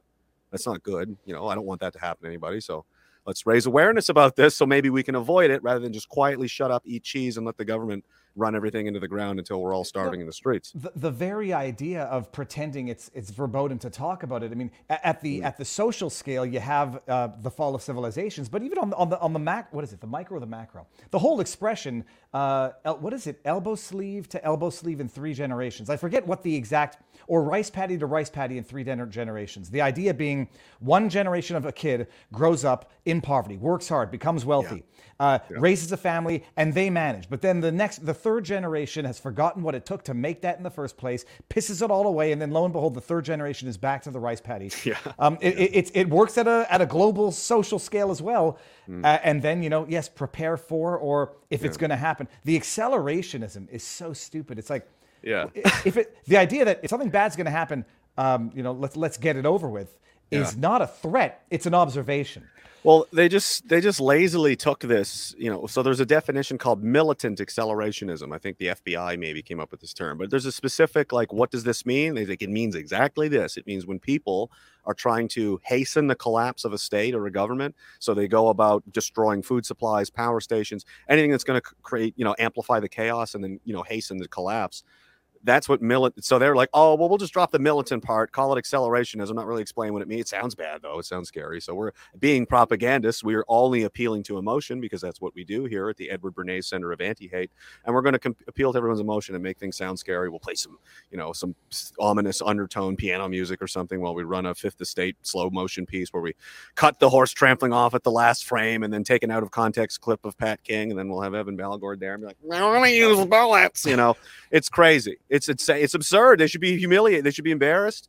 And uh, these people shouldn't have work in this country. They're they're very well, malicious. Let, let, them, let they're malicious. Let them get malevolent. Sued. let them get sued the way any ordinary organization or people would have gotten sued. Yeah, they should be. Certainly, it's not a question when they had hashtag ban the uh, ban the ADL in the states with Elon. Mm-hmm. I was like, you don't need to ban them, but they sure as hell should not get government funding. They should be Mm-hmm. sued like every other person or organization that maliciously defames people. Su- the heck was that? Um, I think, I Cops. think no one. yeah, you- Get you- shut down. This, is, come. this stream is over. Um, Yeah. yeah, no, they should. They should just be sued and, and be exposed to the, Yeah. to the consequences of their legal, judicious Mm. consequences. Um, I think what uh, part of the culture that some people maybe don't understand because yeah, ban the like they, they go to the extreme on purpose. It's like ask for the moon, and if they give you half of that, you're like, that's really what I was looking for. Anyway, I just wanted some. We just want some accountability. We want some sense. We want some whatever. So you go all the way to the end and demand this. You know, we ban them just. You know everything, and they're like, well, we can't do all of that. But we'll. But if you ask for uh, just a little bit, we won't get anything. Well, the only reason I don't like the ban the hashtag is because I, I, for the side that says we don't want to ban, we don't want to deplatform, we don't want to Mm. cancel, to adopt that, and I appreciate it is a uh, not a hyperbole. It's a strategy. Yes, nobody really means ban the ADL. How do you ban a private well some organization? some people do and they've done some criminal things like they've done a lot of really insane so it's Oh, like yeah. how it like moral morally like uh, this is something people need to look at and there's that there isn't laws really uh, or is there i don't know it would take some kind of ed, you know scholarly legal mind to really look at this and go what it so I, I made the example so you could take someone like bernie farber or evan balgord or the anti-hate network and you can take something like some other cases i'm aware of where someone can oh that was a mean tweet. That is criminal harassment. I'm charging you as a you are criminally harassing this person because you tweeted something they didn't like. Okay fair enough. That okay that's criminal harassment. So what is it the anti-hate network has done when they spin up an, an animus nebulous you know toxic cloud around someone to destroy their life intentionally on purpose It's it's targeted harassment. Right. It's defamation. It's tortious interference with business contracts. It's it's everything, and they do it Yeah. government funded. And and the, Yeah. but it's the circle jerk, this vicious circle, the the wrap up smear that that just blows my mind. Where in Canada, somehow we think we're immune from like January 6th type corruption. We think we're immune from uh, RussiaGate type collusion hoaxes. It's the exact same thing, but on a smaller scale where the international community doesn't care, but Canadians bloody well should. What um well I mean what's what's your what's your situation now? So you have a few pending trials. Do you have any dates scheduled? there is one in the f- It's tough to keep track. well they Just keep don't miss them, Jeremy. they keep well there's a lot of disclosure motions like things keep happening and the things keep coming up and i you know i'm i'm here to win i'm not like looking for i'm paying like yeah go get it go investigate this hire this guy go get this get, turn over every rock they show you everything i don't care because i want to i want this this is my life and this is my reputation and everything on the and not just for me but for everybody that believed in me and supported me you know they they need to be vindicated for for their beliefs. I believe that when people you know put their put their faith and energy in something that they they, they should be rewarded for it and not just you know taken advantage of or something but so that's going on. I'm working on you know three other ones. There's one is scheduled for well the saskatchewan was was for january but that one's gone and then there's i don't, I don't know if they even have dates yet. Uh, it wouldn't be until next year in 2024 anyway Now I, I I have to I'm gonna have to broach the subject because I don't want to feel like I'm not because of whatever. yeah yeah Coutts Four and that Mm-hmm. whole the, the the broader the broader issue around that. First of all, are you in touch with the guy with the Coutts Four? What's your are, are, is there any resentment between you and them between them towards you? Has has some of the rumorings um, affected their perception of you or the relationships that you might have had? Not not to my knowledge. I only know the only one I've talked to uh, is is Lysak, Chris Lysak. I've you know he was a popular um, or he was uh, a big big fan of the podcast, and he was you know uh, I met him a couple of times at these barbecues and stuff. Nice guy, sweet guy. Met his kids, met his daughters. You know, good people. And um, yeah, you feel terrible that this happened. You know, basically they use this narrative to you know cherry. Oh, this guy is big and scary looking, and we'll kind of slam him in there. Um, I haven't spoken to the other three guys. I don't know them. I think one of the other ones may have been a, a fan or a friend of Lysak's or something, but I don't. I know the other two guys from a hole in the ground. I don't never met them, never talked to them. I don't know anything. Um, so that's as far as the connection goes. Uh, I have spoken to Chris a couple times, uh, a little bit more lately. He's, you know, I said, yeah, call me anytime, man. If you if it helps you pass the time, because I've done this myself now a couple of months in there, and it's just it's a it's a great way to pass the day if you can get on the phone for a couple hours and just you know call people and just you know pass time and act you know have these conversations with people and keep your mind going or you know help you from going crazy um you know so i was like anytime you want so he's called me a couple of times and we chit chat about some certain things and they're anticipating um this envelope opening coming soon when this judge returns from his oh, vacation Yeah, it's supposed Coming to up. be actually. Yeah, what, what next week? Mhm, September I think so. I think he's back from vacation. I don't think they have a date until November or something though. But from what I understood, it sounded like there's some serious problems or flaws with the case. It sounds like, and the judge kind of went, "I'm going to go on vacation for a month." And Well, when I get back, maybe things are different, you know, because you know what I mean. You know, I, that's how I interpret it. Everyone's like, "Why is he just going to go on vacation?" I'm like, "Well, we don't know exactly what's going on. You on." know 'cause what? don't, I- you don't want to ruin careers, and you know, if you don't have to, right? So it's like uh, the door is open for this to all go away if you want, you know. So I'm going to be on fishing when I get back. You know, I think that's maybe what's going on, but we'll see. Well, that's a very interesting interpretation. There are some who say it's total corruption. How dare the judge go on vacation when Mm. I don't think so. A- and well, and then Total. Jason Levine is the more favorable. He says, "Look, it was already scheduled. Dates are hard to find." Mm, right. Um, Jeremy, your your interpretation, I I dare say, is the most plausible. Um, their shit's fucked up, and you guys better fix it. And here, I thought we wouldn't swear on this show. Let me go on vacation. Oh, now that I'm here, everybody can swear. No, no, no. dude, I, I, I've I've lo- I've lost my filter swear. Um, I just Oh. I don't want I don't want to. Oh yeah. Well, sometimes I, I called I called someone a fucking idiot and a wild piece of shit on Twitter because the guy said September 11 was a terrorist attack, Hmm. January 6 was a terrorist attack, and I said you're a fucking idiot. Like the, the, it- It's so there's there's disrespectful. there, there's disrespectful, and then there's like I, I think you know some of us are more or less connected to September 11th, depending on whether or not you actually you know had family in New York, and and those who didn't have friends, and those who didn't have friends, everyone has a connection to New York. You want to fucking you want to you want to be that dumb? I'm sorry, I've lost my swear my swear filter. Yeah. Um, It was a then- horrible then- day. That was one of the worst day. I remember I was 15 years old and watching my mom crying on TV, and I didn't know what was, you know, but it was evident something very serious was happening. And then we watched the second one happen live on TV, and I was like, "We're going to No, war." yep. J- Jeremy, I, I was 21. I would say 20 or 21. I just, I, it was a Tuesday morning. I was getting ready to go to McGill philosophy class. and then Mm. I I, get up and I, yeah, no, and I was still living at my parents' place. I go lie down on my dad's bed and I see the TV running and there's smoke coming out of the building.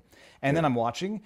And then I forget what exactly happens, but then, uh, you know, there's some talking head on television. Yeah. And then we see a second plane fly into it in real time. And this woman says, is it possible there's some beacon that's drawing the planes to the buildings? And the, the guy that she's talking to is like, no, it's pretty clear that this is deliberate. Yeah. And then, you know, I got my brother in New York, I got my sister in New York, and I'm, t- I'm on the phone with my brother as the first tower starts falling.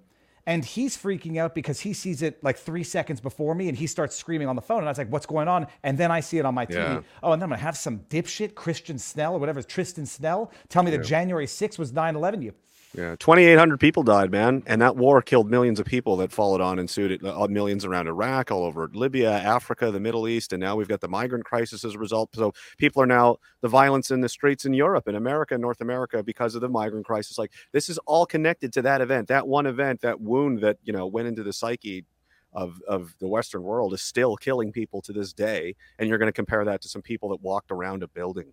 You're out, you're an outrageous, silly person to think those things, and no one should ever listen to anything you say ever again. No, You're an idiot. Yep. No, and and and then the uh, Not, not to oh. say nothing of the of the hundreds of police officers and firemen that courageously, you know, Du- oh, I, I guess I'll go in there and try to save some people at my at risk of my own life, and many of them did die. And it's like, oh, but there, there was the time when Orange Man was bad and TV played scary music, and I got scared at, at home in my bed eating chips. So that's the same. Outrageous. Outrageous. Um, what's your what's been your schedule now? You- You're you're doing the Raging Dissident uh, regularly still? Uh, I mean, when I can, it, it's been crazy the last few months, or I mean, since I got out of jail, really. But it's, uh, yeah, I try to do three days a week, but it's not always feasible. It takes a lot out of you. I mean, I'm sure you know doing this a lot. Yeah. It's a, you know, it can be very emotionally draining, especially some of the topics and subject matter I get into, and it's, you know, it can be very personal sometimes. Especially, you know, recently 9/11 just passed, and an anniversary of a friend of mine that you know took his life last year. And again, it's that maybe he'd still be alive if we didn't have to go fight in this hellhole for no reason. Uh, we could be hanging out right now, or or maybe we never would have known each other, but he'd be alive right? And it's like th- this is just the stuff you live with, is it? And then to have people just you know just flippantly say like, "Oh, it's the same thing," they have no idea what they're talking about. And the same now you've got the Ukraine war, and everyone's like, "We have to Slava Ukraine. We have to," you know. Uh, the people that are so enthusiastic and you know want to support wars and we have to support they're the ones that are the least qualified and know the least about what they're talking about you should never be excitable or, or enthusiastic to engage in any kind of warfare but- at all it's a very somber you know uh, thing uh, that shouldn't have to happen but No, and then and then you hear, you know, I just it blows my mind. I just can't understand it that the people who we now know have been definitively lying to us for decades Yeah. This, the, the same people who know this still say they've, but they're right now. They're right now. Like, oh Yes. yes, they, they were wrong about the weapons of mass destruction, but they're right now. They were wrong about COVID, but they're right now. Yep. And, and, and they believe it. True. It's so true that Yeah. they will, they will, oh, Jeremy, have, um, have you received any blowback uh, on the interwebs after having been accused of being a Fed? I bet. Yeah, I mean, you get you get harassment, you get people, you know, saying you know crap to you, and you, you got to have a thick skin to do this kind of thing. I'm sure you understand. Like it's just you're exposed. It's like everyone's personal reality show. They pick people to follow, and then and they just kind of uh, you know, so you deal with stuff like that. And but it also you know damages reputation because once th- that's called Fed jacketing. It was invented by the FBI, I believe, in the 60s or 70s regarding the, it was the Black Panthers because they're having a tough time infiltrating them, gathering intelligence because well they're a black power institution, and you've got the you know white FBI. Like how am I going to sneak in? So they invented How, this. how do you do, fellow, fellow Black Hello, other black Americans. Like, uh, is your name Paul? You know, you're white as hell. I don't think he's gonna fly. You know, black power. But um, so they, you know, Fed jacketing, and what they came up with, is like, you know, they used to call they're masters of psychological warfare. These, you know, the enemy. I, I would call it as a monolith. But um, so they would say, oh well, uh, these certain guys, they would just accuse them of being federal agents or make make inferences and so on, and this creates paranoia and distrust, and then the group, you know, starts looking inward, and nobody trusts each other. They start fighting, and in this way, you've disrupted the group, you know, just by just by leveling an accusation. They call it Fed jacketing or bad jacketing, where you'd have like your Black Panthers jacket, but underneath it says FBI, you know. So this was kind of the plan that they've been doing, and this has been happening for, and they started doing it to me, and I, then when they, as soon as they did that, I was like, I got you it's over. You got nothing left when you're when you're down to this because that was all they had on the Black Panther. You know, at that time, it's like, well, we'll just accuse them of something and we'll try to. And now they're doing the same thing. People that I I suspect are government affiliated, like B.J. Dichter and others like that, who seem to be running in these kinds of circles and also avoid all kinds of all scrutiny, all you know consequences, despite you know their positions. But they you know flippantly and enthusiastically want to call people feds and stuff with no with no explanation and no evidence whatsoever. I've yet to see anything. And then you know our guys. I'll call him uh, CRJ, is his uh, you know a, a- an acronym for his online handle. He went and got this A tip and with all this evidence and information. So we had to go, and then it's like you're guilty until you're proven innocent in this country, and we had to prove our own innocence and be like, see here, and where is now? Where are all of these people with the Fed accusations? Where have you gone? Did I go? I went out of my way to expose all of this, and, and we went and Caryma, and all of this had to happen because it's all again is just another layer of the psychological onion trick to like how far, how deep does it go? You know, it's ridiculous. Well, I, people use the term "fed" in many ways. They're not all. They're not necessarily mutually incompatible, but they could be like, oh, you, you didn't start off as a Fed, but now you're cooper- cooperating or collaborating with, so you become one. But you know, they, they, they accuse Owen Schroyer in the, in, in the states, or some people do, and I can see how some people can see it. But Yeah. Feds typically don't go to jail, you know, for, for Right. 60 days. Uh, Feds don't get hauled across the country in solitary. Yeah, But it's then very, if they if very hardcore to agree to that. Like, I'll Well, do no, it or- just or- to, like, if then- like the Departed is that what we're going with? A, mo- a Scorsese movie where it's like we're going to give you an assault charge, you'll do three months, just so the the uh, Whitey Bulger guy. I think that's what the movie is based on, is Whitey Bulger's guys, just so they buy it, you know, so you know they you're like, well, who would go to prison for three months? Is that what you really think? This is this is what's going on again. I had all this time in the military and all that. Like, at what point does it does it become enough for you you know it's like a heads you win tails you i lose situation it's like there's no some people are just never going to be convinced no matter what you say no matter what proof you have to provide no matter what. So i just you know i just disregard them because they're not serious people. They're not people that should be taken seriously. They're just ideologues. They're people that just you know they're dogmatically aligned with whatever they've decided is true and they'll stick to that no matter how ridiculous it gets. And that's how i um the the the, the crux of all of this was um, I heard somewhere, I read somewhere, maybe you know, it was basically uh, force a tyrant to act like one. And I thought that was a really profound thing to say, where it's like, if I can prove, if I can show everyone who these people really are, then it'll be obvious. Instead of me just accusing them and they can go, oh, this is crazy. It's like, well, I'll set up a situation where you're going to have to, you know, I'm going to put some pressure on you and, and see and see how you react. And and in the end, what did the Canadian government do? Well, they acted like tyrants, didn't they? Mm.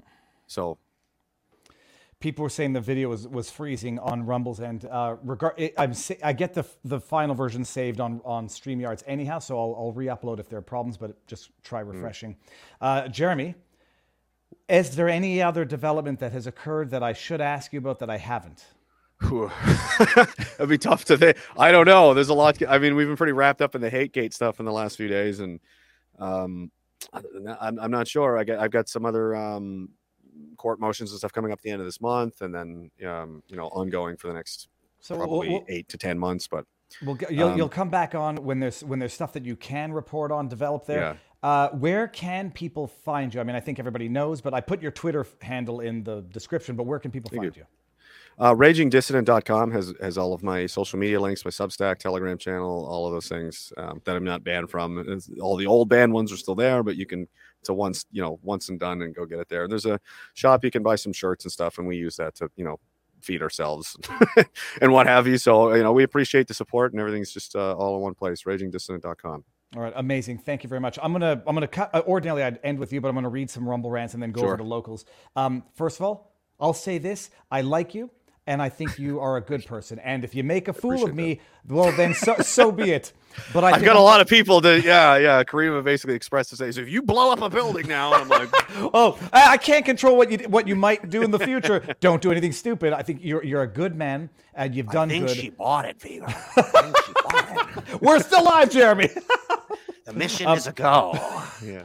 So that so I, we, we'll we will keep in touch and, and with any updates you'll come back on Yeah. and, And, and again, thank thank you so much for your you know support and sticking your neck out for me. And I don't know a lot of people. You were the first one of the first people that called me when I got out of jail, not for an interview or for any reason. You just wanted to see if I was doing okay and how I you know. And I, I appreciated that. It meant a lot to me. And and you put up some of your own money and the fundraiser and everything. You know, it just thank you for doing that. And a lot of people were, were very grateful. I'm a So- and- short and I'm a short man and my, my neck is well. well Yeah. So my, the, the joke is I've got a short neck to stick out, but yeah, the, Yeah. but it- it's it's been my pleasure, Jeremy. So we'll, we'll Thank you we'll- very We'll much. keep in touch. All right. Thank you. Talk to you soon. All right. Bye bye.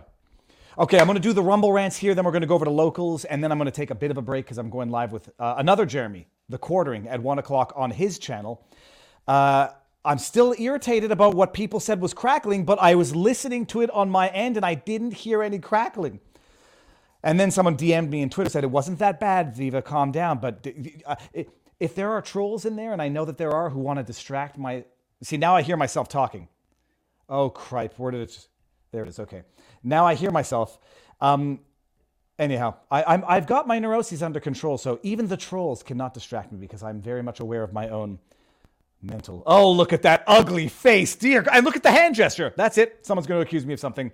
Maria Patel.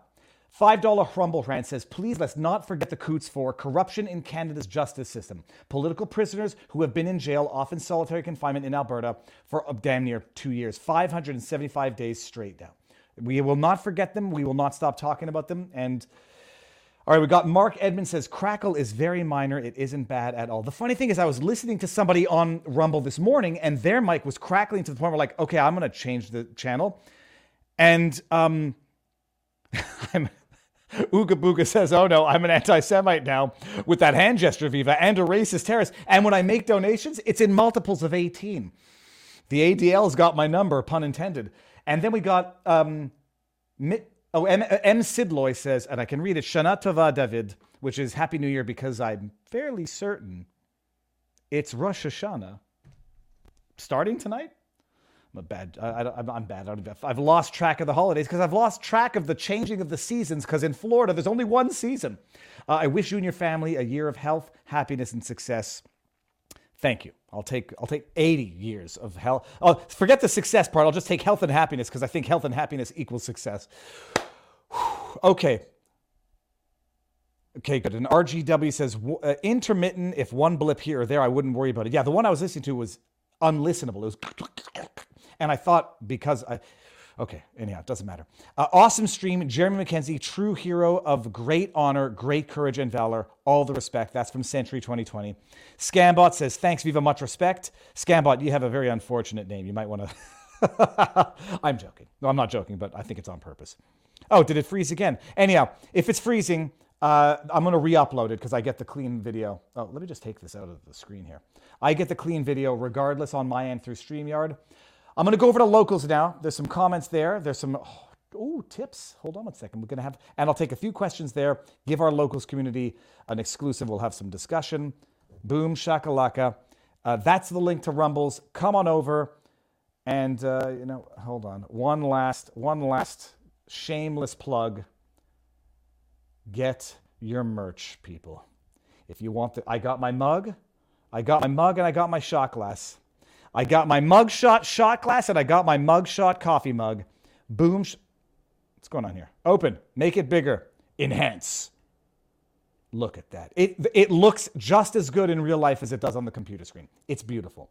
Vivafy.com for the best merch ever. All right, we're going to end on uh, Rumble. Come on over to locals. And I broke Rumble, it seems. All right. The CSIS has come in. This stream will be shut down now. Oh no! Hold on. Okay, we're still live on on. Anyhow, uh, the, the the German jokes never get never get old. It's from The Simpsons. This exhibit is over. Does everyone remember that episode? when they're doing they're looking at the crash test of the cars and then lisa says wait a minute those dummies are moving and the guy goes this exhibit is over and yeah this stream is over thank you all for being here come on over to locals and then i shall see you on the quartering at one o'clock peace out everyone locals are we are, let me see here are we live here i am on locals with no problem. I remember audio still popping here. Not a troll. You mother capri.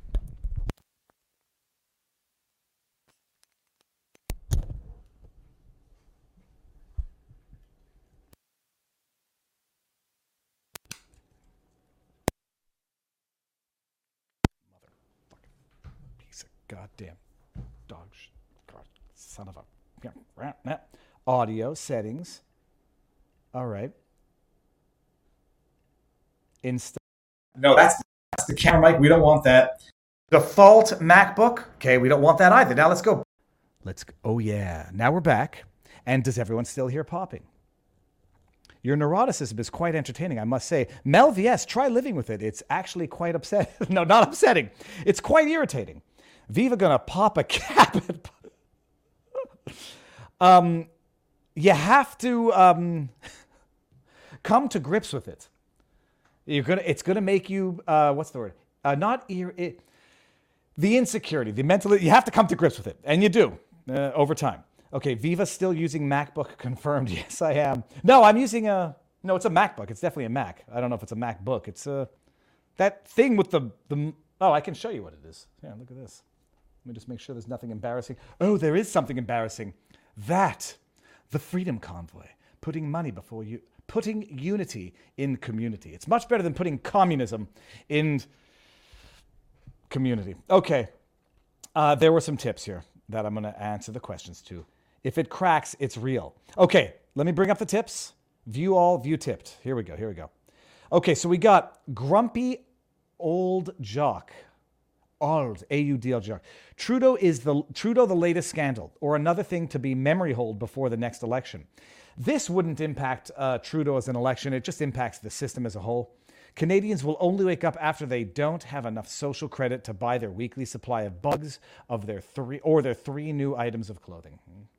That was from Grumpy Old Jock. We got Jeanette Victoria says, still support the blue. $1 tip. I will reflexively support the blue, but be inherently skeptical of anyone in a position of authority.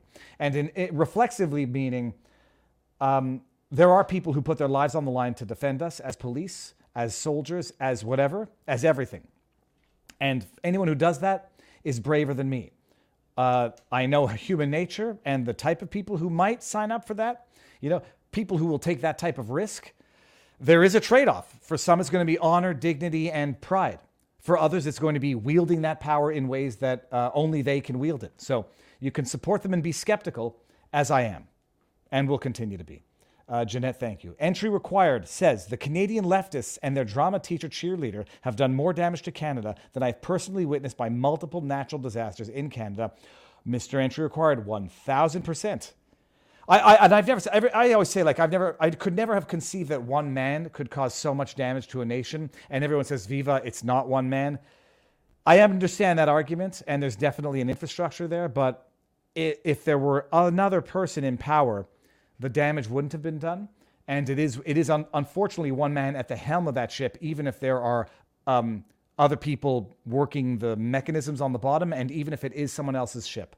One man can sink the nation in as much as one man could have saved a nation. And Justin Trudeau will go down as the man who nearly sunk or did in fact sink uh, what was once the best country on earth. Entry required says, I don't know, I don't care, I don't know, and I don't know the whole story. But I've seen, in my opinion, Owen Schroyer, Owen Schroyer go too far in the halls of Congress, which somewhat offends my conservative principles. It's an argument there. He might have said, he might have actually, you know, been too hyperbolic. Um, but yeah, maybe the audio crackle is Streamyard was listening to the live stream last night and they were having the same issue. It's possible, just so long as there was a minor crackle and not what I heard this morning, which made it unlistenable. I had I noticed I had a crackle with um, Tamara Lich as well, but I think sometimes I think it's also connection. Finboy Slick, Viva Frei. The crackling was real, but it sounds like your CPU not keeping up with your audio co- with audio compression. I don't understand a word you just said. To quote Napoleon Dynamite, you may have a crashed process on your computer eating up all your CPU. Close a few tabs. I recommend you reboot before your stream again. Yeah, okay, I'm going to do that. And then we got entry required. Lenny Bruce is not a freak, and I am not a troll. Hold on, who's Lenny Bruce? Lenny Bruce. I know I know that name. Lenny Bruce. Lenny Alfred Schneider. 20 oh lenny bruce was the stand-up comic who, whose, whose life was destroyed by, by litigation towards the end yeah okay fine i've actually never listened to any lenny bruce i've just listened to joe rogan talk about lenny bruce at length i have to go i'm going to go back and watch some of that okay lenny bruce is not a freak okay so now um, i got a lot of notices on this channel about a weak signal interesting okay that's from uh, Tisiba. First of all, th- uh, that was Caryma is amazing. I, I know people don't like fence sitting when they think it's good versus evil. Um, I appreciate Caryma weighing her words, and I can read into those words where I will understand what she's saying, even though I might not pin her down to try to get her to say something that might unleash even more of a torrent than she's already experienced. But I th- she's amazing. Um, okay, let me see here. Let me just refresh this. I missed this. Work gets in the way. Lenny Bruce was great in the ni- in the 90s. Now, Br- Lenny Bruce, hold on. Am I thinking of another Lenny Bruce? Lenny Bruce died. Alcoholism. Did he commit suicide or did he die of, of a self induced suicide? Hold on. Let's go to Lenny Bruce. Da, da, da, da, da. He was an American stand up comic. Early life, personal life, obscenity arrests. No, that's a death and posthumous pardon. Oh, yeah. He was found dead in the bathroom of his Hollywood home, uh, lying naked on the floor, a syringe and a burnt bottle cap nearby. That's it. The, the, the process is the punishment. If you're not strong enough. Entry required says, I guess you never listened to Bill Cosby on LPs either. Nope. Did you happen to listen to George Carlin on LPs? I've listened to George Carlin, Carlin, but only on the internet. LPs? What the hell's an LP?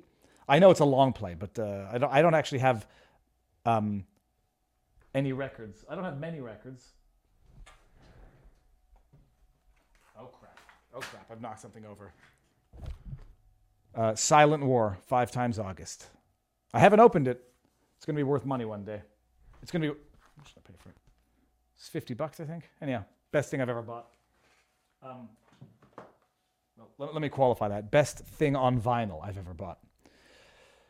All right, 1152. Now let's see what we got going on here. I love records. My, my kid is into records. Uh, so I got, um, well, I got two uh, Tom MacDonald CDs signed on CD and was very happy to have gotten a used vehicle from an era where they have CD players still. Although that Volkswagen Touareg that we got also used, uh, I just discovered after a year of having that freaking car that there's a, a, a CD player in the glove compartment. What kind of silly German designed that car?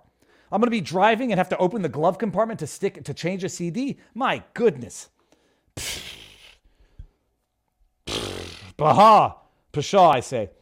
Um, oh, Tasiba says who's no, no. I know who Lenny Bruce was. I just didn't get the. I didn't. I didn't piece the name together right away. Uh, is President Biden trying to sink the USA?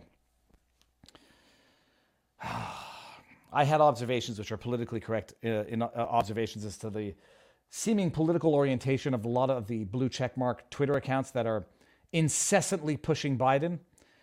I, I believe I believe there's foreign interference in in U.S. elections. I just think it's.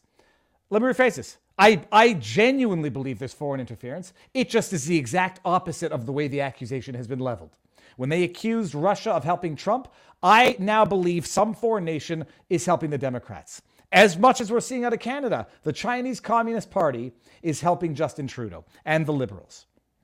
Whatever they accuse you of, they are guilty of themselves. Guaranteed.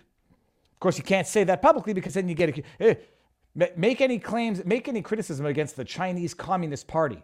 And for some reason, some people are going to say that's anti Asian hate.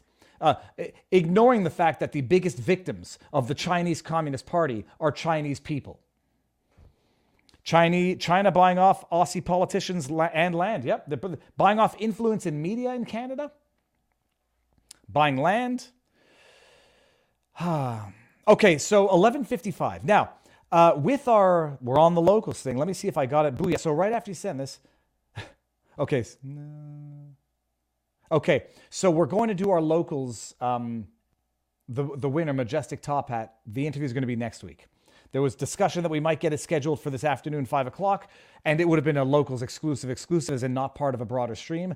Uh, but it looks like we're going to have to schedule it for next week. So stay tuned for that. Majestic Top Hat coming on next week. We'll try to we'll try to do it Monday, and that way, if it doesn't happen Monday, we've got the rest of the week to plan. Uh, what else? Go watch the Jeremy the Quartering. I'm gonna go get some food because I haven't eaten yet. I woke up. I did my jog. How many um, how many steps did I get? Let's see here. I've got a very nice ritual, a nice routine. Uh, no, I've done more than 7,000 steps. Update. Refresh. Okay, so my jog was 7,600 steps. Well, I've been sitting on my ass since about 10 o'clock, so that makes sense. Uh, 7,600. Say 7,700. So that's about it's about seven point some odd kilometers. Ah, we here well says so impressed with the quality and volume of content Viva. My wife says it's too much for her to keep up with, but I understand that. But when people say they're when people have time for an interview, cripe, I'm not saying no. When Tarek Johnson says, "How about Tuesday seven?" and Dave Smith says, "How about nine days nine, nine o'clock Tuesday?" I'm doing it. And then, and then when Neil Oliver says, we can make it happen tomorrow, we're making it happen tomorrow. I love talking to people, so I'd be doing it anyhow. Viva Frei, can you hand, can you label the members stream under content? People can't find the interviews. Shit. Okay, I'll ask Ori how I do, go about doing that. I, if you haven't determined it yet, I'm not the most technically, technologically. Ca- no, I'm good with cameras. I'm good with GoPros. I'm good with like some stuff. Uh, I'll ask. Um, so I'll, I'll, see about that. Viva, you're about as neurotic as Mrs. Mrs. Entry required with that thing, with that thing, steps and all. No, no, well, it's only for my jog because I, I, I do um, I know that it's a seven-ish kilometer loop, and um, so then I do that. Then I come back and I started doing some arm curls, which I think are useless, but whatever. It makes me sweat and it makes my muscles feel good. And then I'm neurotic because I think I've been eating too much fruit these days, and I'm not sure that eating watermelon and grapes is like nutrients versus calories. I'm not sure it's the best thing. Then my wife says, Viva, you're an idiot. Don't worry. Don't even pay attention to these things. And then I tried to have a coffee, yet, an iced, what was it called? A, a, a cafe con luce, leche, whatever. Ca- cafe con leche. And it was 100 calories and it wasn't worth it. And then I don't like wasting food. So I open the can. I'm not going to force myself to drink 100 calories of crap, but then I'm wasting $3 a number of things. Uh, we here well says fruit is sugar. Yeah, gr- well, grape, iron. I eat them with the re- with the skin, so they're good. I heard brain parasites cause neuroticism. Are you sure one didn't sneak through your finger cut? Finboy Slick. Now I'm going to look that up. Although no, in fairness, uh, Finboy, I looked that up when I had what I think was COVID back in 2019, like right to 2019. Yeah, right to 2019, 2020. And I remember the videos that I was doing at the time because it was the time when they edited Trump out of uh, Home Alone. And I'm up at my parents' cottage feeling like death warmed over, warmed over, or whatever, death swarmed, or whatever the hell the expression is. And I was convinced that I had contracted a brain parasite from having unearthed a frozen minnow in the ice at the Eastern Townships. Ah, entry required says, when I was your age, I was doing half marathons every day of the week, and I never had one of those things. Well, hold on. What were the one of those things? The half, but I'm convinced also half marathons are very, very. That's not good on your knees. But uh, and DL Pete says uh, five dollar tip. V, thanks Viva. So many great interviews. They're pretty good. And then the problem is I was trying try to use like an editor to snip and clip, but then the problem is it's like timeliness is an issue and my own my own neuroses. so I think I have to go back to doing it by myself. All right, who wants to see Winston? Come here, come here, come here. Come here. Get over here. No, no, no. Get over here. Come here. He's coming. He's coming. Give it a second. I still think he's angry with me.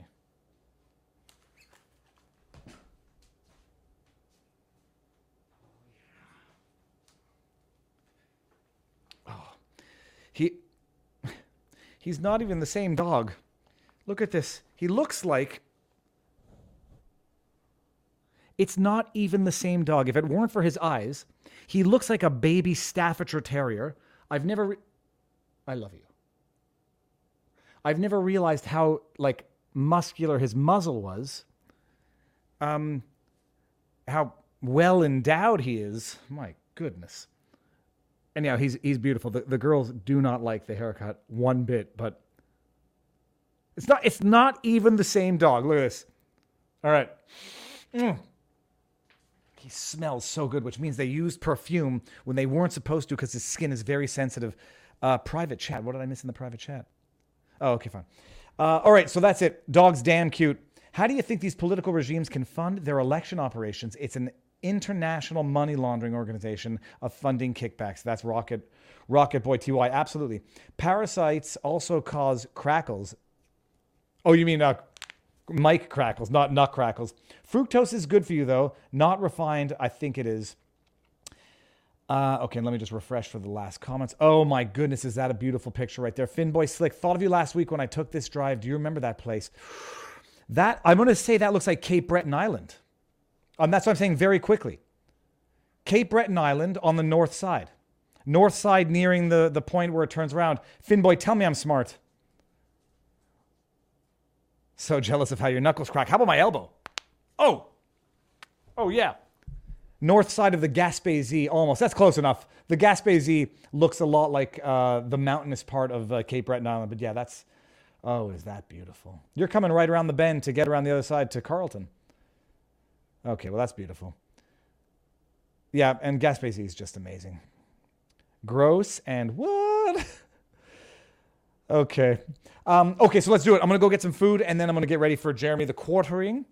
Cracking the knuckles releases the gas between them. Yes, that much I knew. It doesn't actually cause arthritis. That's an old wives' tale. Have a good day, says Mighty Pay. Thanks. Viva says an N I C H. That's Rich B. What the hell's my problem? Rich B 313.